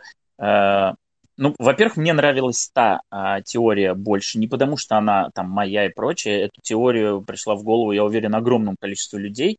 Первый выпуск нам на это намекал, и именно поэтому у меня остаются сомнения, что со стрелой чумы мы закончили. Я думаю, что она сыграет, возможно, все-таки в другом виде, но этот сюжет будет реализован. Слушай, ну очень же странно, да, что в прошлый раз от нее прям умирали люди, которые хотя бы прикоснулись к Вестнику, да? А здесь как бы его поносили несколько разных людей, вероятно, потрогали разнообразно, и ничего не случилось. Да, о том-то и речь. То есть это ружье-то оно должно выстрелить. А вам ничего не напоминает вот в реальном мире вот сейчас ваша линия как бы аргументации, что вот... Там все померли в первом случае, а во втором его носили, таскали, все трогали, и все со всеми в порядке. То есть это ты такие... Да, мы сейчас про суровую действительность за окном говорим, да? Ничего не напоминает? Нет, я просто как бы вдруг... Ну, мало ли, да. Типа там новости вчерашнего и сегодняшнего дня в том числе, да? Ну для слушателей это прошлой недели, но все равно. Так, но все же... Почему мне не понравился этот момент? Потому что, как бы, когда говорили о том, что мы сделаем большой фэнтезийный магический эпик, мне это было интересно, потому что, во-первых, у Otherworld интересный потенциал, во-вторых, в X-менах такого особо не было. Когда все склоняется к тому, что у нас тут есть супернаучное вот решение с продуманным абсолютно всем, и тут просто появляется какое-то магическое мамбо-джамбо, и поэтому это нельзя теперь использовать, у меня руки опускаются в такой момент. Ребят, Джонатан, ты же это все вот так научно прописал, ты же, псевдонаучно, неважно. Ты вот буквально сделал выпуск про подкачку шин и прочее. А потом делается целый выпуск про то, что сказать, это не будет работать, потому что, Nexus миров, вот он весь будет там собран из них, это не будет работать. Такой, камон. Да, заметь, мы же с тобой буквально в прошлый раз или в позапрошлый обсуждали, как работает Церебро, да, как часто можно воскрешать людей и как работают бэкапы. И тут нам говорят, из другого мира проползает, ошибка и поражает ваши старые бэкапы тоже независимо от цвета, частоты. просто караптит все файлы, просто какой-то такой непонятный, мы решили, что в этом дело. И с одной стороны, вроде, есть, да, какой-то в этом потенциал. Действительно, те, кто умрут в Otherworld'е, а наверняка еще кто-то умрет в Otherworld'е, они будут возвращаться такими вот варпнутыми персонажами. Это, кстати, возвращает к истории прошлого выпуска, когда я говорю, что Клэрмонт хотел в результате сражения с Джасперсом, значит, варпнуть всю команду, чтобы они сильно изменились. И, наверное, тут тоже кто-то так изменится. Но в остальном такая-то какая-то муть, честное слово. Притом, как бы, если мы начнем копаться в континьюти, то начнут как бы зацепочки, да. Притом это не нужно копаться в какой-то глубоком. Вы же тоже читали Uncanny X-Force Рика Ремендера. Вот единственное, этот арк, наверное, Никита не читал, потому что это Грег Тачини сразу после вот Дина Уайта был про Otherworld. Вот. И там, ну там да, я же его в какой-то момент перестал читать, потому что Грег Тачини тогда был не на пике своей формы. То есть в лоу он нормально уже, но там было совсем плохо. Так вот, и там арк был про то, что появился в Otherworld какой-то мутный злодей Гоут, который буквально с головой козла, такой винторогий, вот, значит, летал там и разносил. А потом выяснилось, что это как бы будущая версия вот этого Джейми Брэдока, их третьего сиблинга, простите. Вот. И Псайлок, которая за радикальные решения вот Псайлок того периода, она сказала, что единственный способ остановить Гоута — это убить, ну, Джейми здесь и сейчас. И Брайан, который из них вроде как светлый, добрый, отказывается, и в итоге что она делает? Она захватывает его разум и его руками убивает брата, короче. Супер мрачный сюжет, просто супер мрачная сцена. И вот этого Джейми Брэдока его убивают как раз в Otherworld'е. И что-то он здесь вернулся, как бы, и вроде как это тот же Джейми Брэдок. Или нам намекают о том, что это не тот Джейми Брэдок. Стой, ну уже 10 раз Secret Wars прошли, но уже 10 ритконов было, короче, после Uncanny X-Force. Я еще читал, что он в каком-то ваншоте про, прости господи, Черную вдову успел появиться и умереть, поэтому... Причем, нет, слушай, это, конечно... но это же как бы, это же был двойной, вот эта смерть Джейми Брэдока, это же двойной омаж Алану Муру, потому что его буквально Брэдок убивает, как в Мираклмене, опять же. Как Мираклмен убивает Кид Мираклмена. Смотри, Никит, вот что меня, например, цепляет в словах Стаса. Чуваки проектировали ивент, и вот у них было, значит, два пути. Путь первый. С учетом наличия Джима Джасперса и всего прочего, да, те, кто проигрывает в боях на мечах, волшебным образом караптятся в Underworld'е и становятся, знаешь, испорченной версией себя. И становятся подчиненными Мэда Джима Джасперса. Я уже про это подумал. Нет, Никита, дослушай меня, пожалуйста, и не перебивай. Значит, ты не угадал мою мысль. Они просто становятся покарабченными, как, я не знаю, как персонажи в Аксисе, как угодно. Они портятся, становятся не собой, да? И в этот момент у X-менов появляется важный моральный вопрос, потому что для того, значит, поскольку они не умерли, их типа нельзя воскресить и сделать нормальными, а для того, чтобы их воскресить, их нужно убить. А среди законов Ксавье вообще-то есть правило, есть закон не убивать мутантов, да? У них есть такая заповедь. Нет, такого закона нету. Нет, подожди. У них есть заповедь не убивать людей, а мутантов убивать можно. В смысле, они же типа друг друга они могут убивать, да? Да. Да. Потому что отреспавнятся. Конечно. Друг друга они могут убивать легко. Отстой какой. Ну, вы понимаете, о чем я, да? Что, типа, появлялась бы нормальная драма, связанная с центральными темами Хикмана, да? О том, вот что... Ну, в смысле, с центральными темами иксов Хикмана, да? О том, ну, о ценности мутантской жизни там, о прочих штуках. О том, как меняется ценность жизни в условиях, когда вас могут регенерировать, и что с этим всем делать. Да, ты прав, конечно, у них не может быть заповеди убивать мутантов, у них инициация проходит через то, что апокалипсис тебя, значит, протыкает мечом, да. Как-то я... Извините. И вместо этого они выбирают коллизию, в которой тебе нужно говорить... Underworld протекает, значит, в бэкапы Церебра, а у нас нет бэкапов, которые не связаны с основным, чтобы, вот, значит, у нас стоял отключенный щит где-то. Причем, мне кажется, что же был в Хокспоксе разговор про то, что у них есть какая-то копия Церебра, которая не связана с остальными, чтобы ее нельзя было вырубить вместе с ними. Ну, типа... Как... Вот такого я прям не помню. Слушай, ну я понимаю, откуда желание вот это сделать и к чему вообще оно отсылает. Это все к вот этому разговору по поводу того, что а настоящие ли они возвращаются? А есть ли в этом уравнении душа и прочее, прочее. И вот это вот неприятие, что ой, это умирает, это уже не мои персонажи, это какие-то клоны, клонов. И насколько в Хокс-Поксе с этим был закрыт вопрос, и мы снова к нему возвращаемся. Что, ну нет, это уже не те персонажи, как бы, это уже все, искаженная версия, а настоящий умер навсегда, все, навсегда потеряли, ну как бы навсегда. Но мы возвращаемся с какой-то такой формулировкой, знаешь, из которой Алан Мур может написать 5 лет комиксов, да, про то, что это случайная сумма разных, типа, потенциальностей из разных, типа, случайная комбинация всего, чем мог бы стать этот человек во всех разных мирах и путях его развития, да? Это же, блин, из этого можно бесконечные комиксы извлекать. Не очень крутые, но очень революционные. Так вот в том-то и дело, что потенциал того, что из этого вырастает, мне нравится. Вот честно, я об этом уже сказал. Мне нравится, что из этого можно сделать. Ну как это сделано? Вся вот эта вот... я удивлен, что я думаю, Никита будет говорить о том, что я не хочу смотреть, как второй раз надувают шины, а здесь комикс про надувание шин. Точнее, про то, как шина сдулась и почему ее нельзя надуть заново. Нет, я хотел поговорить про то, как мне стало грустно и отрадно одновременно видеть Мойру, которая здесь появляется буквально на секундочку в одной панельке, и как после этого я перестал читать этот комикс и перечитал Powers of X и продолжил чтение этого комикса, потому что этот комикс на самом деле feels like a chore. Ну, типа, если бы я читал этот кроссовер без подготовки к подкасту, я бы читал, опять же, вот только...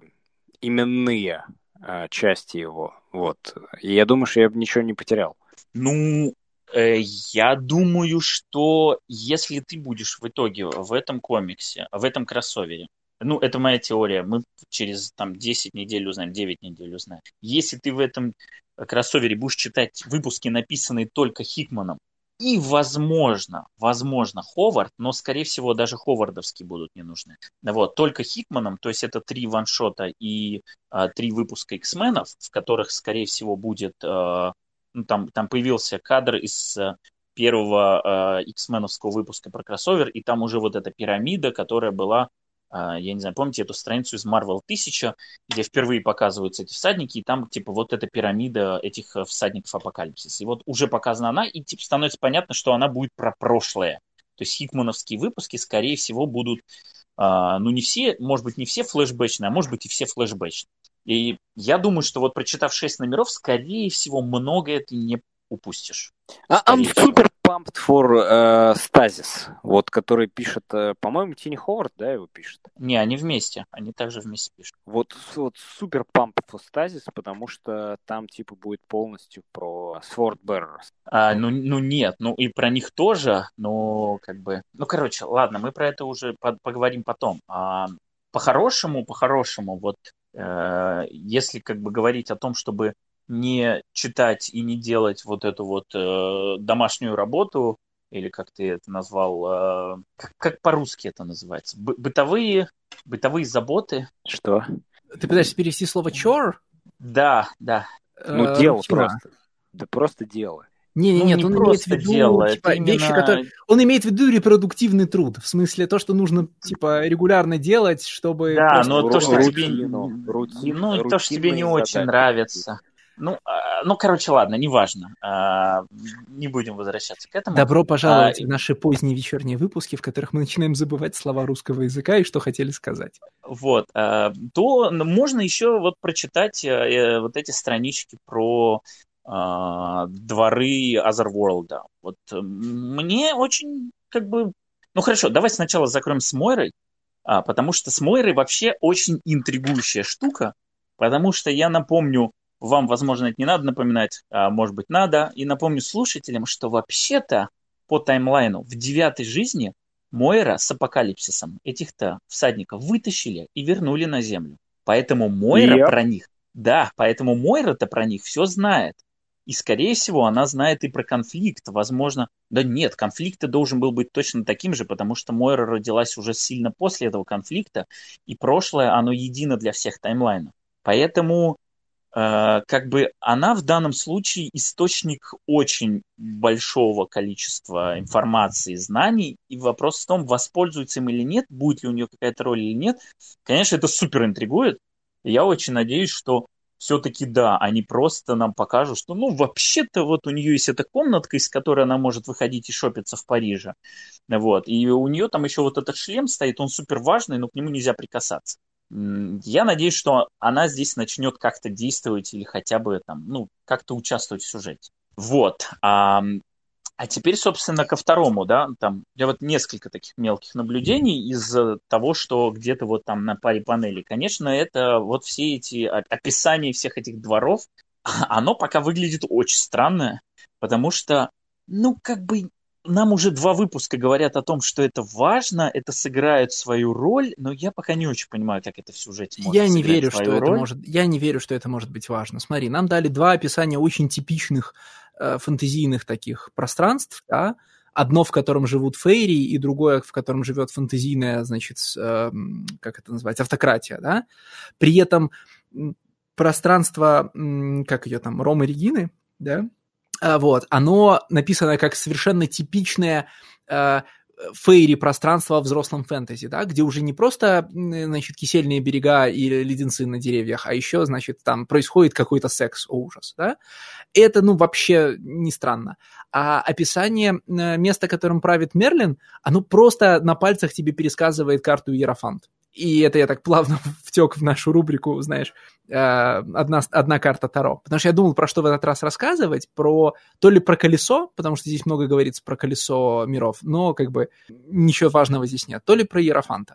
И вкратце вот эта страница, которая рассказывает про, значит, принудительное добро и всеобщий контроль, это, ну, натуральная карта Иерофанта, потому что она означает в нашем теперь с прошлого раза введенным языком частушки, она, ну, типа, обозначает подчинение системе, да? Подразумевается в классике, что эта система – это некий высший порядок, ну, типа, это подчинение мирянина Папе Римскому и Папы Римского Господу, да? Это какие-то, это там принесение своих интересов в жертву каким-то большим категориям, да?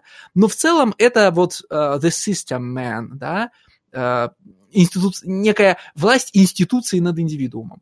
Вот. И мне кажется, что, в общем-то, ну, и судя по тому, что мне кажется, что вся эта страница про Мерлина вытащена, в общем-то, из базового объяснения карты Иерофант, ценность этих вот миров, она небольшая. Нас просто будут...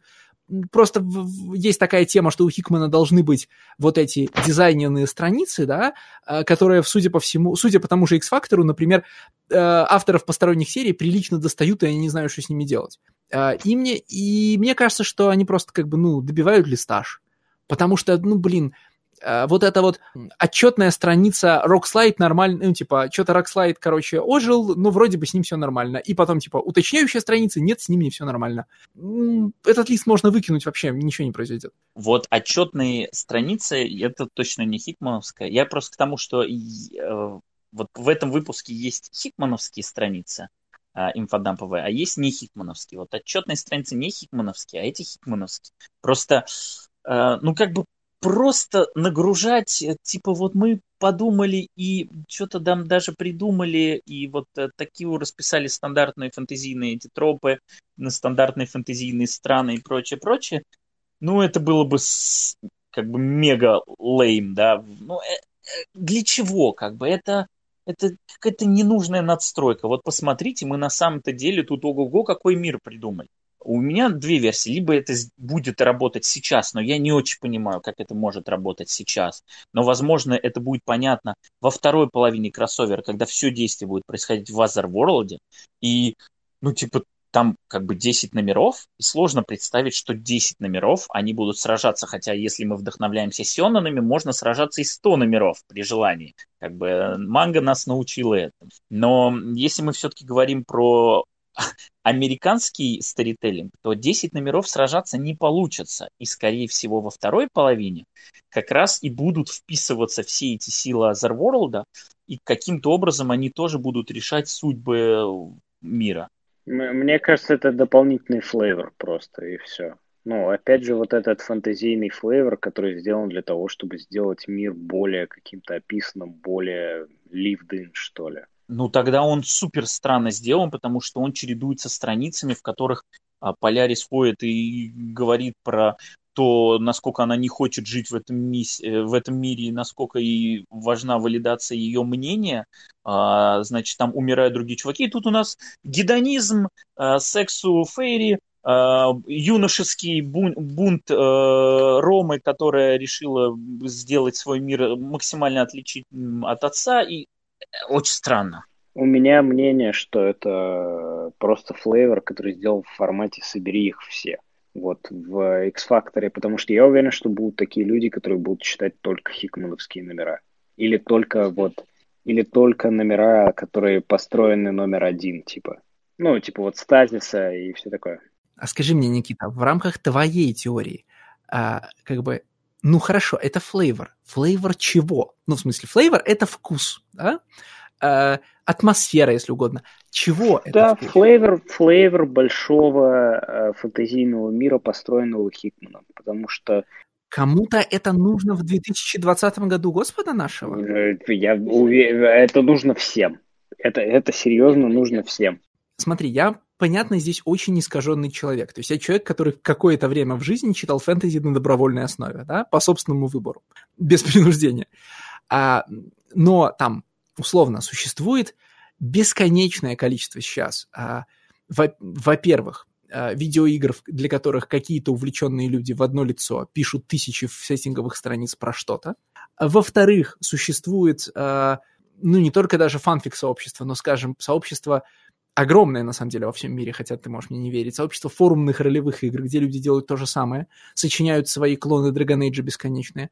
И существуют настольные ролевые игры, и самое простое, что в них бывает, это описание фэнтезийных миров. То есть это лицензируемый контент, в смысле, можно пойти на любой специализированный интернет-магазин, который продает, значит, рулбуки для настольных ролевых игр, и чем я, соответственно, деформирован. И самое простое, что ты можешь сделать для того, чтобы заработать в этом лишний доллар, это написать PDF-ку про то, как устроен твой фэнтезийный мир и кто правит его 10 фэнтезийными королевствами, и выложить его на такой сайт, лишь бы у тебя была прилично нарисованная обложка. И, соответственно, для любой системы, любой франшизы, я не знаю, как это сказать, в области настольных ролевых игр существует 100 тысяч миллионов книжек с описаниями разных уникальных фэнтезийных королевств. Но там, допустим, это специфический рынок, где людям, наверное, где людям, которые не могут сочинить это сами или не хотят на это тратить время, нужно каждый месяц нужно новое фэнтезийное королевство.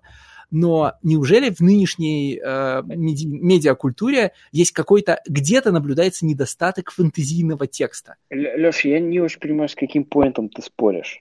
То есть мой поинт в том, что это дополнительный флейвор «собери их всех» для большого фэнтезийного мира, созданный Хикманом, когда есть другая большая индустрия, которая на вот таком же флейворе делает большие деньги, и вот этот флейвор как раз все и едят. Это очень популярная штука в том же МТГ, где люди там годами придумывают теории, какой следующий будет план в каком выпуске, и там ждут только из-за того, что вот сейчас выйдет Калтхайм, который тизерили 10 лет назад, и так далее и тому подобное. Что действительно, ты все верно говоришь, существует куча всяких фэнтезийных миров в ролевых играх, которые не являются ДНД, но и в ДНД тоже.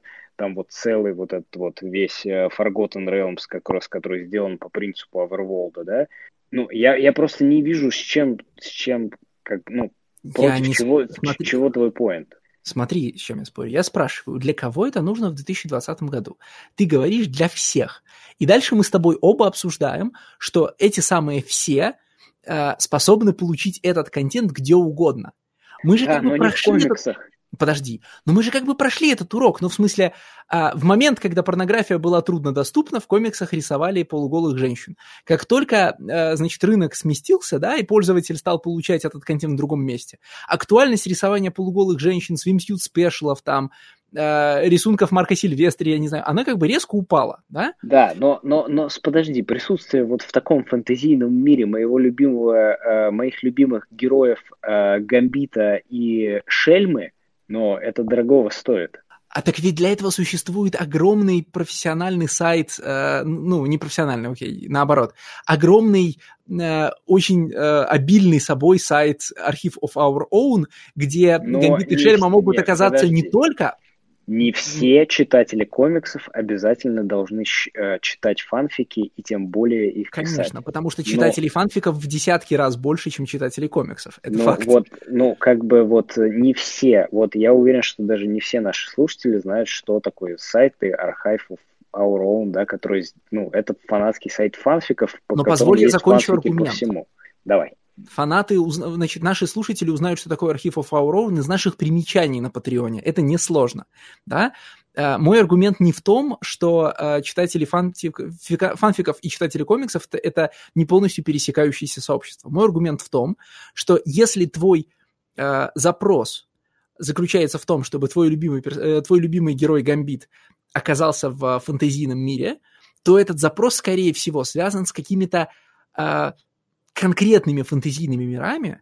То есть мы об этом говорили, кстати, в некоторых выпусках прошлого года, не X-меновских, а просто за последнее время, мы про это говорили несколько раз. Кроссовер — это артикулированный запрос очень многих читателей, зрителей и, игрателей, да? Нам хочется, чтобы, Гамбит попал в Mass Effect, да, там Фродо попал на Кракоа и все такое. Но это всегда... соединение конкретных франшиз, да, с которыми у нас есть конкретные эмоциональные взаимоотношения и с персонажами, и с их законами. Мы не хотим, чтобы Гарри Поттер попал в рандомный фэнтезийный мир. Мы хотим, чтобы он попал в «Игру престолов», во «Властелина колец», в «Шаннару», куда-то, да. Мы не хотим, чтобы Гамбит оказался среди каких-нибудь людей в средневековых костюмах. Мы хотим, чтобы у этих людей в средневековых костюмах был контекст. Но ты же только что описал мир Фэй и мир Мерлина, мир Реджины Романа и Мерлина, как 10 таких же похожих фэнтезийных миров существует. Потому я и спрашиваю, в чем смысл такого маневра, да? Так, если ты не можешь напоить Гамбита Кока-Колой, ты идешь и поешь его оф-бренд Кока-Колой. Но тебе его поют официально оф-бренд Кока-Колой. Но это нормальное желание абсолютно. То есть для меня здесь все абсолютно понятно. Вот такие оф-бренд фэнтезийные миры, которые в себе могут содержать и «Игру престолов», и «Lord of the Rings», и все такое. Про это даже комиксы делают. Да? Сколько оф-бренд комиксов про Супермена сделано? Сколько оф-бренд комиксов сделано про Бэтмена? Да? Эдисон Рекс тот же, мой любимый. Да? Мой нелюбимый Астро Сити. То же самое, только на фэнтезийные миры. Для того, чтобы этот аргумент сработал, офф-брендинг должен опознаваться. То есть я должен... Во-первых, смотри, мы же понимаем, да, что если бы эта штука должна... идеальный способ работать на офф-бренд такой. Ты помещаешь персонажей на страницу с этим миром, в смысле в кадры, для того, чтобы завтра у тебя в Твиттере и на Тумблере какие-то люди запостили картинку: «Ух ты, смотрите, Гамбит встречает Соника», да? И все их спросили: «Ой, откуда это?» И им сказали: «Нет, это не фанарт, это просто, почти Соник из официального комикса». И оп, там плюс 5 выпусков продано, да? Откуда твоя фиксация на Сонике? Может быть, этот флейвор потом и покажут. Они же будут биться в Аверволде, и вполне возможно, что с сеттингом боевой арены будет какой-то из миров... которые описаны в этих флейверных страничках, собери их всех. То есть, почему эти странички идут раньше, чем попадание в эти миры? Смотри, здесь моя теория, что это дополнительный собери их всех. Вы хотите точно так же, да, сейчас пойдет маркетинг, который будет говорить: смотрите, в 30-м номере X of Swords Гамбит борется с шакалоголовым этим. Вы хотите посмотреть, как ваш Гамбит подерется с шакалоголовым на мечах? Вот тогда купите 30. А драться они будут в фэнтезийном мире, который инспирирован, Lord of the Rings. Да? А про этот мир вы сможете прочитать в 20-м номере больше, да? Там какую-то лор-информацию про него прочитать. И человек вместо Ну, потому что я сомневаюсь, что будет большое количество людей, которые купят все, сколько там, 27, 22 выпуска, да, у этого кроссовера. 22. 22, да, что, как правило, ну, люди купят центральные выпуски, которые с номером 1. Я сомневаюсь, что они даже будут покупать X-меновские, ну, хикмановских X-менов. И они купят тот номер, на котором их любимый персонаж из выбранных персонажей бьется на мечах. Я хочу посмотреть, как Росомаха бьется на мечах и понять, из-за чего вообще сыр-бор, да.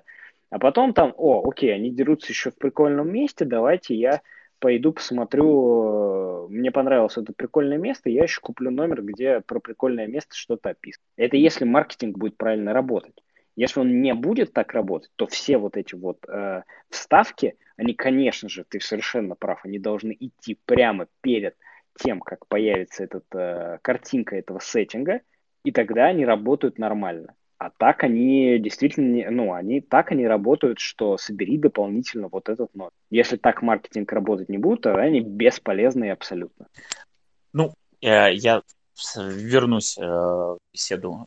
Вот если они выстрелят во второй половине, как одна из озвученных версий, тогда, ну, типа, I'm fine, что они появляются здесь, потому что очевидно, что, как бы, они появляются не потому, что это нужно пораньше выкатить, а потому что, скорее всего, информации, которая нас будет насыщать, ее так много, что ее нужно вот прям быстрее. Вот давай, и их уже, об этом уже будем говорить здесь, потому что иначе мы не успеем рассказать еще о 10 вещах, которые нужно знать, прежде чем мы попадем в Otherworld, условно. Чтобы это было не буквально, там, я не знаю, вот будет, да, X of Swords Handbook, старая марвеловская традиция, но там будет хэндбук, в котором буквально тебе расскажут, типа, что за персонажи, что с Кракоа и так далее. Там навряд ли будет очень много именно про локации.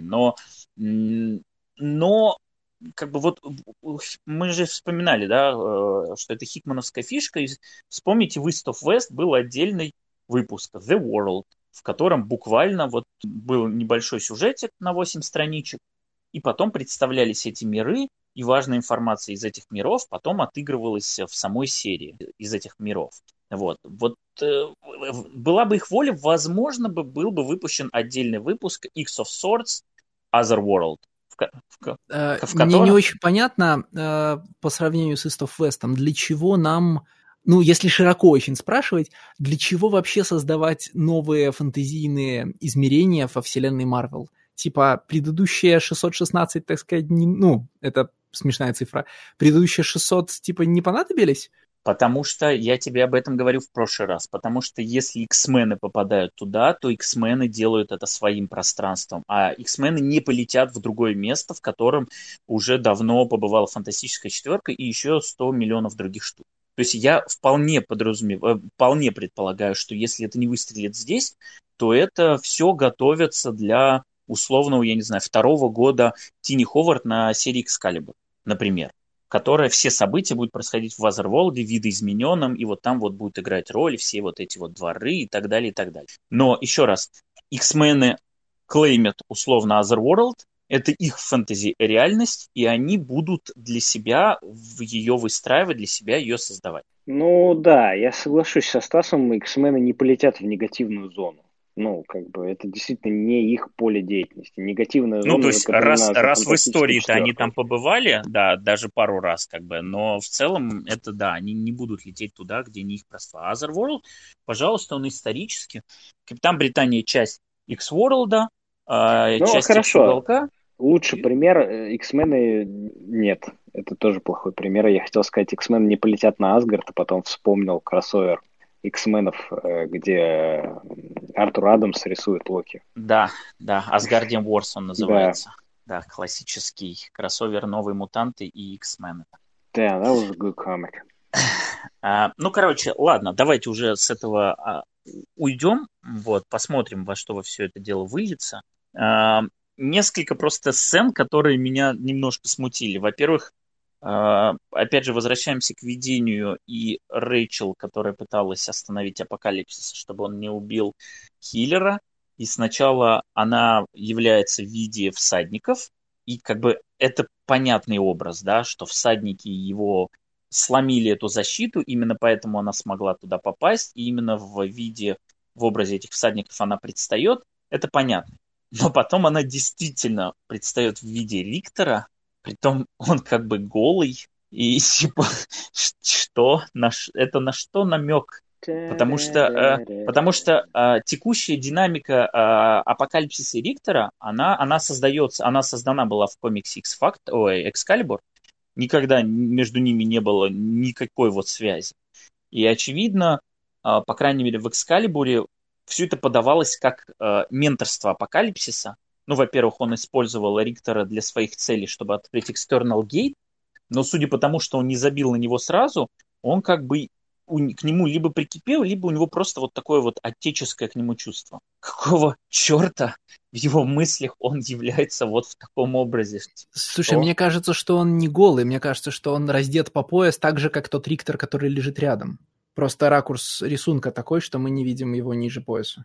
Ну, окей, ну, это просто очень странно сделано. Пару мелочей. Прости, просто ты уже вперед продвинулся. Давай. Не я же один заметил сцену, в которой Рэйчел говорит «Oh, no». Я ее прочитал ровно с интонацией Никиты, когда в комиксе увидел.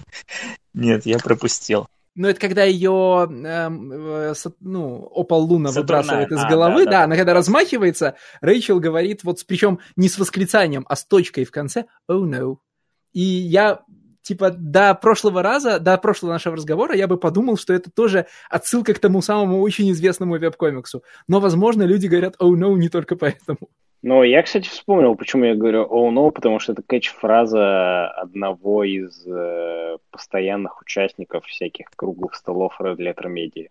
Я даже не сомневался, только хотел сказать, что это РЛМ просто, потому что у тебя кучу оттуда фраз «Oh, my God», «Оу, ноу», все оттуда. Стоп. Это не собственная фраза Никиты? Вот про «О май гад». Нет. Он украл ее у какого-то ютубера?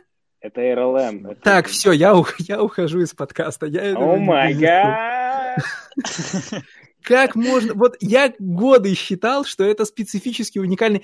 Этот стиль копировали другие люди, когда приходили к нам в подкаст вместо Никиты, вы понимаете? И все это время это был трейс Грега Лэнда на какого-то чувака на Ютубе, который обсуждает «Звездные войны». Oh, no. Очень хорошо. Так, ладно, возвращаемся. Да, короче, all resurrection protocols are hereby suspended until further notice. Да.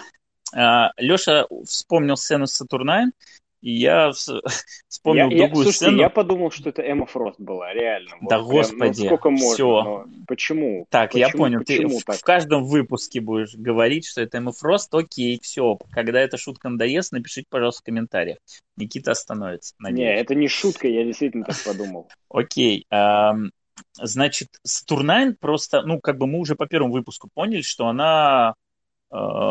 всемогуща, вот, и мне просто очень понравилось, как она вот эти external gate разрушила, просто такой, все, больше тут не будет ворот. Леша, вспомнишь, как в Экскалибуре они прорывались, она пыталась их остановить, чтобы они этого не сделали, они сделали эти врата, и это выглядело как, все, они здесь, и ты уже ничего с этим не сделаешь, ты проиграла, у нас теперь, значит, тут открыты врата, и мы можем заходить к тебе в гости, когда захотим.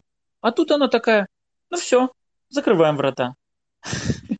Просто меня в очередной раз поражает, насколько персонаж, который был в комиксе Excalibur, и персонаж, который есть вот в первых двух выпусках X of Swords, это вообще два разных персонажа. Тут есть... Это тоже вот ощущение, которое было, когда мы обсуждали второй выпуск X-Менов, да?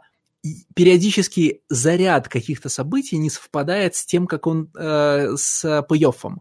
Сначала нам в Dawn of X много рассказывали о том, что... в Хокспоксе, вообще говоря, да? Про то, что вот есть второй остров, и они хотят воссоединиться, и это будет катастрофическое событие. А потом нам говорят, по крайней мере, в пределах второго выпуска X-Men'ов, они тут приплыли, значит, сплелись, и оттуда пришел чувак. Все. Потом ты понимаешь, что у этого есть последствия к 12-му номеру. Не, ну там не говорил, что это второй остров. Там он даже не назывался как Арака, он назывался кусок Арака, что-то типа. Это было видно, что как бы это первый шаг. Он же еще с кем-то общается. Не, ну слушай, я вот не думал, что есть какие-то, знаешь, другие куски Арака. Я думал, что после того, как все вот распалось, да, вот это все, что осталось от Арака, вот это то, встречи, с чем мы ждали. Не, но это было в Powers of X5, там действительно есть разговор, что как бы они хотят вернуться. Ну, да, и там вот такое эпическое все. Да, что его разбили наполовину, но вернулся же маленький кусочек второй половины, то есть буквально совсем маленький кусочек. Подождите, вы сейчас апеллируете знанием, которое произошло позже, вы после второго выпуска... Нет, дайте я выражу мысль. Нет, там карту прям показывают. Нет, простите, пожалуйста. Показывают. Простите, пожалуйста, дайте я выражу мысль. Вы сейчас апеллируете к тому, что после, типа, когда мы после первого пришвартовывания Аракка видим какие-то последующие события, связанные с Саммонером или с кем-то еще, мы понимаем, что эта линия не закончилась. Пока я не добрался до, там, условно, 10-го номера иксов или какой-то был номер, я был, под полным впечатлением того, что вот то, что сетапилось в Фокс-Поксе, после которого, как вы понимаете, до залпового чтения иксов я ничего про иксов не читал, да? Вот в Фокс-Поксе мне рассказывали про огромную драматическую историю с Twilight Sword'ом, распадом, разрубанием Земли и всем прочим. И вот, опа, они за один выпуск это порешали. У меня не было оснований считать, что у этого будет продолжение, потому что рядом стояли другие выпуски, в которых все тоже решилось за один раз. Да, были некоторые, у которых есть заряд на далекое будущее, вроде тех ребят, которые ушли в сейф и не вернулись. Нет, Леш, стоп. Нет, Леша, ты просто сейчас говоришь неправильно. Смотри. В смысле, я говорю, как чувствую. Ты лжешь. Нет. Ты конкретно говоришь, что не было оснований считать. Это фактически неверно, потому что если ты откроешь второй выпуск, то, во-первых, с Саммонером кто-то разговаривает, и он буквально прислан сюда, и он в конце Апокалипсиса об этом говорит. Во-вторых, там есть карта, которая показывает, что это кусочек Арака. Это ты просто читал 12 выпусков. 12 выпусков подряд быстро, поэтому ты не обратил внимания. Подожди, а там есть какие-то другие кусочки Арака на этой карте разве, кроме того? Ну, в смысле, мне казалось, что это типа несуществующая часть. Там, смотри, там на карте показывается, что вот к Кракоу прицепился кусочек, да? Правильно, думал, что это... Смотрите, я думал, что после того, как... Я решил так. Произошло вот это разрушение, распад и все, что было в Хокспоксе, которое я, конечно, не перечитывал сейчас, да? И вот от Аракка все, что осталось от древней цивилизации Аракка, это вот этот маленький остров, и на нем вот этот Саммонер, да? Они связаны с чем-то извне, но это может быть что угодно, хоть, знаете, далекие планеты, хоть Азерволды, хоть что угодно. Но все, что осталось от Аракка, вот оно. Это, такое, знаете, типа... Извини, Леш, я прям открыл карту, и на карте написано «Арак Моу» в скобочках «Transit to Аракка» в скобочках «Closed». То есть тут буквально написано, что это путь к Арака. Это портал в Арака, да. И не более того. Он закрыт, да? Закрыт портал к Арака. Не, там в разговоре и в тексте очень сильно имплается, что это маленький кусочек Арака, а потом нам физически его показывают на карте, что вот маленький кусочек Арака прицепился, и где-то Арака еще осталось. Хорошо, тогда заканчивая... в аду в каком-то. Тогда, заканчивая свой аргумент, я вам, закончу аналогию, которую собирался провести. Смотрите, аналогия первоначально была такая, что вот там, в случае с Аракко я мог подумать, что вся эта линия из Хокспокса закончилась за выпуск, а потом добрался до мест, где эта штука стала продолжаться. А в Экскалибуре, мы 12 выпусков идем к тому, чтобы у нас появились вот этот External Gate, и он страшно важен и страшно нужен. А потом Аполлуна запечатывает его за одну страницу. Используя вашу аргументацию, которая была только что, мы должны сказать, что значит, мы неправильно оцениваем ситуацию, и Опалуна заблуждается. И что запечатала на этот портал, на пределы одного выпуска, и можно ждать, что на следующей неделе, вот эта рубиновая пломба, будет пробита X-менами, потому что ее пробьют рубиновыми, глазами Циклопа, да? И Опалуна, не понимает, что, Аполлуна переоценила свои способности к запечатыванию. Я более чем уверен, что это так и произойдет, что они обязательно перекроют этот снова external gate. И не в процессе одного номера, но где-то ближе к концу они этот external gate точно вскроют, потому что, мне кажется, Стас правильно говорит, что Otherworld это будет вотчина X-менов. И не обязательно режим Сатурнайн там сохранится. Я думаю, что там будет как раз сохраниться режим X-менов, и во главе, ну, типа, у кортов будут кураторы в виде экскалибурских персонажей. Ну, X-менов, которые сидят в Экскалибуре. Я вижу это как две совершенно разные ситуации. Вот по какой причине. Во-первых, X-мены и то, что было в первых номерах. На самом деле, Леша, все первые номера, первые 6 где-то номеров, это номера с зацепками. Первый номер был с зацепкой на Орчис, второй номер был с зацепкой на Рака, третий номер был с зацепкой на Хордикалчер, четвертый номер был с зацепкой на Мистик, пятый номер был... четвертый номер это встреча была у политиков. Вот. Пятый номер это было с зацепкой на Children of the World. Шестой номер с зацепкой на Mystic. Ни один из первых выпусков не разрешался, кроме вот той самой встречи, где сказали, что типа, ребята, вам теперь придется с нами мириться. Слушай, вот это ты меня прямо сейчас заинтриговала. Шестой номер он про Destiny, да, будет? Да. Я вот сейчас даже пойду прочитаю его. Шестой номер про Mystic, которая в Хокс-Поксе непонятно куда уходила, и вот там что это, огненный, там такой финал, что от которого просто мурашки по коже. Ты вот сейчас издеваешься или действительно так? Нет, без шуток, там финал, от которого ты заверещишь как девчонка и скажешь, что типа fuck yes. Сейчас и здесь. Все, я сейчас прям буду его читать. Так вот, то есть там функционально совсем по-другому. С вратами, я думаю, что это буквально звучит, как Хикман говорит, слушайте, надо открыть эти врата, они должны существовать для моего кроссовера, я не буду на это тратить свои страницы. Вот, Тини Ховард, ты как бы хотела заниматься магией, пожалуйста, разберись с этим. И она уже начала выдумывать этот фантастически огромный эпик на 12 номеров о том, как же мы эти врата откроем, как вот мы будем, значит, с этой Сатурнайн там сражаться, и как мы их тут у нее разместим и прочее. А он пришел такой, все, они свою функцию выполнили, окей, как бы мы их закрываем до следующего раза, когда нам надо будет их открыть.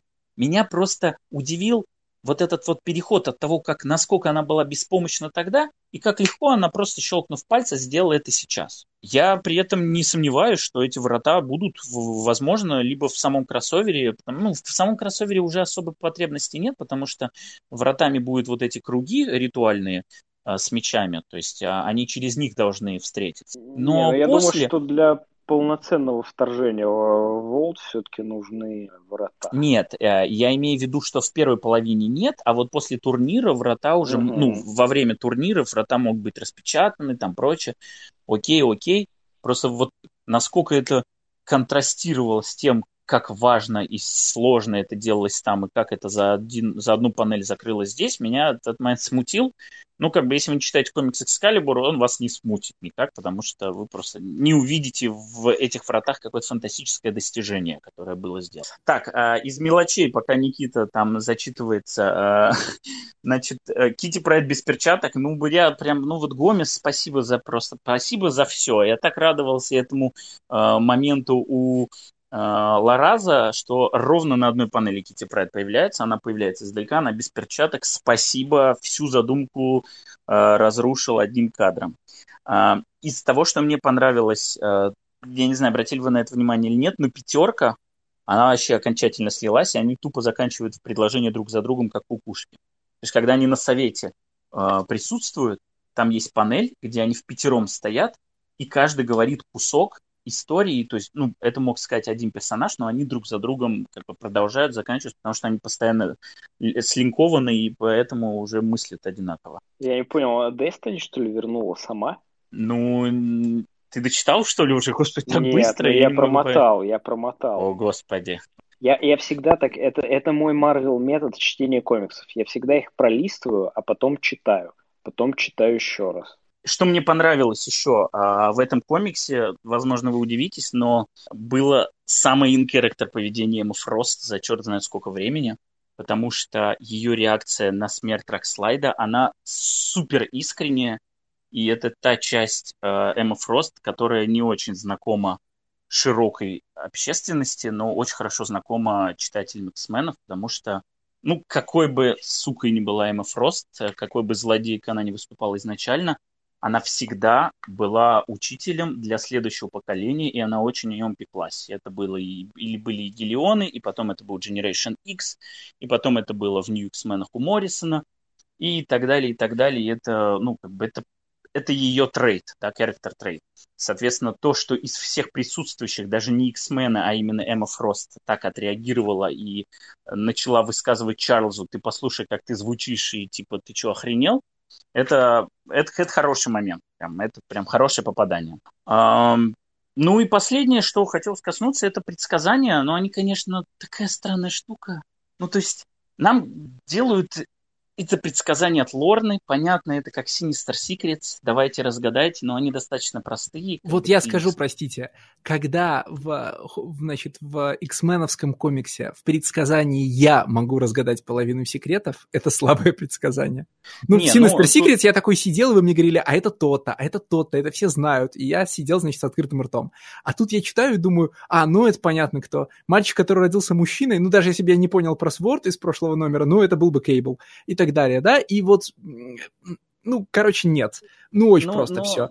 И к этому добавляются еще объяснения, в смысле... Сайфера. Да, Сайфера. Я согласен с тем, что просто, но я думаю, что на тебя еще повлияло то, что мы в прошлом выпуске уже разложили все по мячам, и тут буквально просто зачеркивание нужных имен, все. Ты слышишь предсказания, у тебя сразу в голове там 9 имен, которые... Ну, просто сам прием с расшифровками Сайфера, он как бы по истории логичен, потому что, было бы странно, да, если бы это были бы какие-то предсказания, а в следующем выпуске все X-мены уже знали, о чем речь, и уже как бы выдвигались. Понятно, нужен был переходный момент, в котором кто-то должен был, это он, это он, это он. Ну, они сделали это в виде страницы, это окей. Просто, как бы понятно, эта сцена нужна.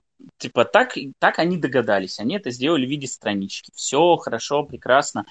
Но как-то получается, что нам в одном выпуске говорят: вот вам несколько загадок, а в конце... Хотя, знаешь, это, наверное, логично, потому что есть же вот эти детские книжки, где тебе дают загадки, а в самом конце есть ответы. И потому что X-мены это такая прям детская книжка сейчас, да? Не, если рассматривать как это, то в принципе нормально. Типа, вот мы тебе загадали несколько загадок, а если хочешь ответы, то они в самом конце. Подожди, объясни. Нет, слушай, мне это нравится. Тогда смотри, мне рассказалось по прошлому номеру, что перечисление мечей должно было быть достаточно. Ну, что типа они выкладывают 10 названий, все из которых можно найти в Marvel и Википедии, с тем расчетом, что сейчас-то, значит, сабреддиты и форумы забурлят, сейчас-то люди начнут понимать, какие мечи и какие персонажи им соответствуют, и потом это будет сюрпризами в каждом соответствующем выпуске его солист. И, в солистах, наверное, спрячут. Ну, короче, ты будешь открывать новый очередной выпуск таинный и угадывать, и радоваться тому, что ты угадал. А тут мы поверх 10 мечей, которые, допустим, довольно трудно распарсить, предположим, таким, как я, трудно, да, значит, мы накладываем 10 предсказаний, которые уже гораздо более простые. Для них не нужно, чтобы у тебя был друг Стас, который тебе рассказывает, кто все эти люди, да, и плюс к ним ты еще прикладываешь объяснение от Сайфера, и как-то, типа, несколько слоев упрощения наступают. Такое ощущение, что пришел редактор и вмешался. Нет. А как получилось бы, да? Потом раз, и для нас загадка, а потом вдруг персонажи уже поняли и бегают куда надо. Я согласен с тем, что это странно, что... в том смысле, смотри, эрудиция персонажей достаточно велика. Они в том смысле, что не нуждаются в предсказаниях, если у них есть список мечей. Разве не так? Там есть мечи, которые в Marvel вселенной еще никогда не появлялись. И предсказания же не помогут в этой ситуации. Короче, это странно все. Странная штука, и я думаю, что она, возможно, могла быть от той же Ли Уильямс, что типа давайте... или это, как, знаешь, дополнительная роль для Полярис, вот так. То есть она же оракул, и оракул не просто, который со списком записал нужный список, принес, донес, да, это не оракул ни разу, это просто какой-то паш. А здесь оракул, он должен предсказания. И с той же стороны такой же оракул, это, значит, чума, которая точно так же в каких-то припадках говорит предсказания про этих аракийцев. Короче, Странная штука, но она прям сильно не режет. Ну, странная штука. Ладно, давайте заканчивать. Что я хотел сказать? Самое лучшее в этом комиксе, это, конечно же, последняя страница, когда Полярис отговорил свою речь, прочее. Тут выходит Мэджик, втыкает меч, говорит, ну что ж, давайте познакомим их с нашей знаменитой кракоанской дипломатией. И все. И как бы запускайте барабаны войны. Очень классно. Финал мне понравился. Лучше всего выпуска. Последняя страница. Мэджик это тот персонаж, от которого больше всего ждешь, что она разнесет всю эту шайку Сарака. Ну и где же шутки про полевых командиров, вот про джихад, вот про это все? Когда приходит, значит, безумная женщина с оружием и говорит, сейчас мы им покажем. Вот, значит, они, ну, прям... Ну, типа, тут видно, что... Ну, не видно, ладно, но тут я, понятно, опять вспоминаю вот этот хикмановский вайб про первые нации, да? Там одного убили и тотальная война. This is nice. Ну да. Все, на шутки сил уже не осталось. Ладно, спасибо большое за дискуссию. Я думаю, мы обсудим все за час, а мы, черт возьми, уже, наверное, третий час пошел обсуждение. Если окажется, что этот выпуск мы обсуждаем дольше, чем X of Swords Creation, у меня вернется вера в нас, потому что, 67 страниц, мы обсуждали всего 2.20, при том, что в прошлый раз и по 3 часа обсуждали 30 страниц. Ну, как-то не солидно. Вот. Сейчас уже больше похоже. Ладно, все, ребят, спасибо. Услышимся через неделю. Читайте комиксы про X-Men. Они самые лучшие, даже те, которые не очень хорошие. Все, спасибо, всем пока. Доброй ночи.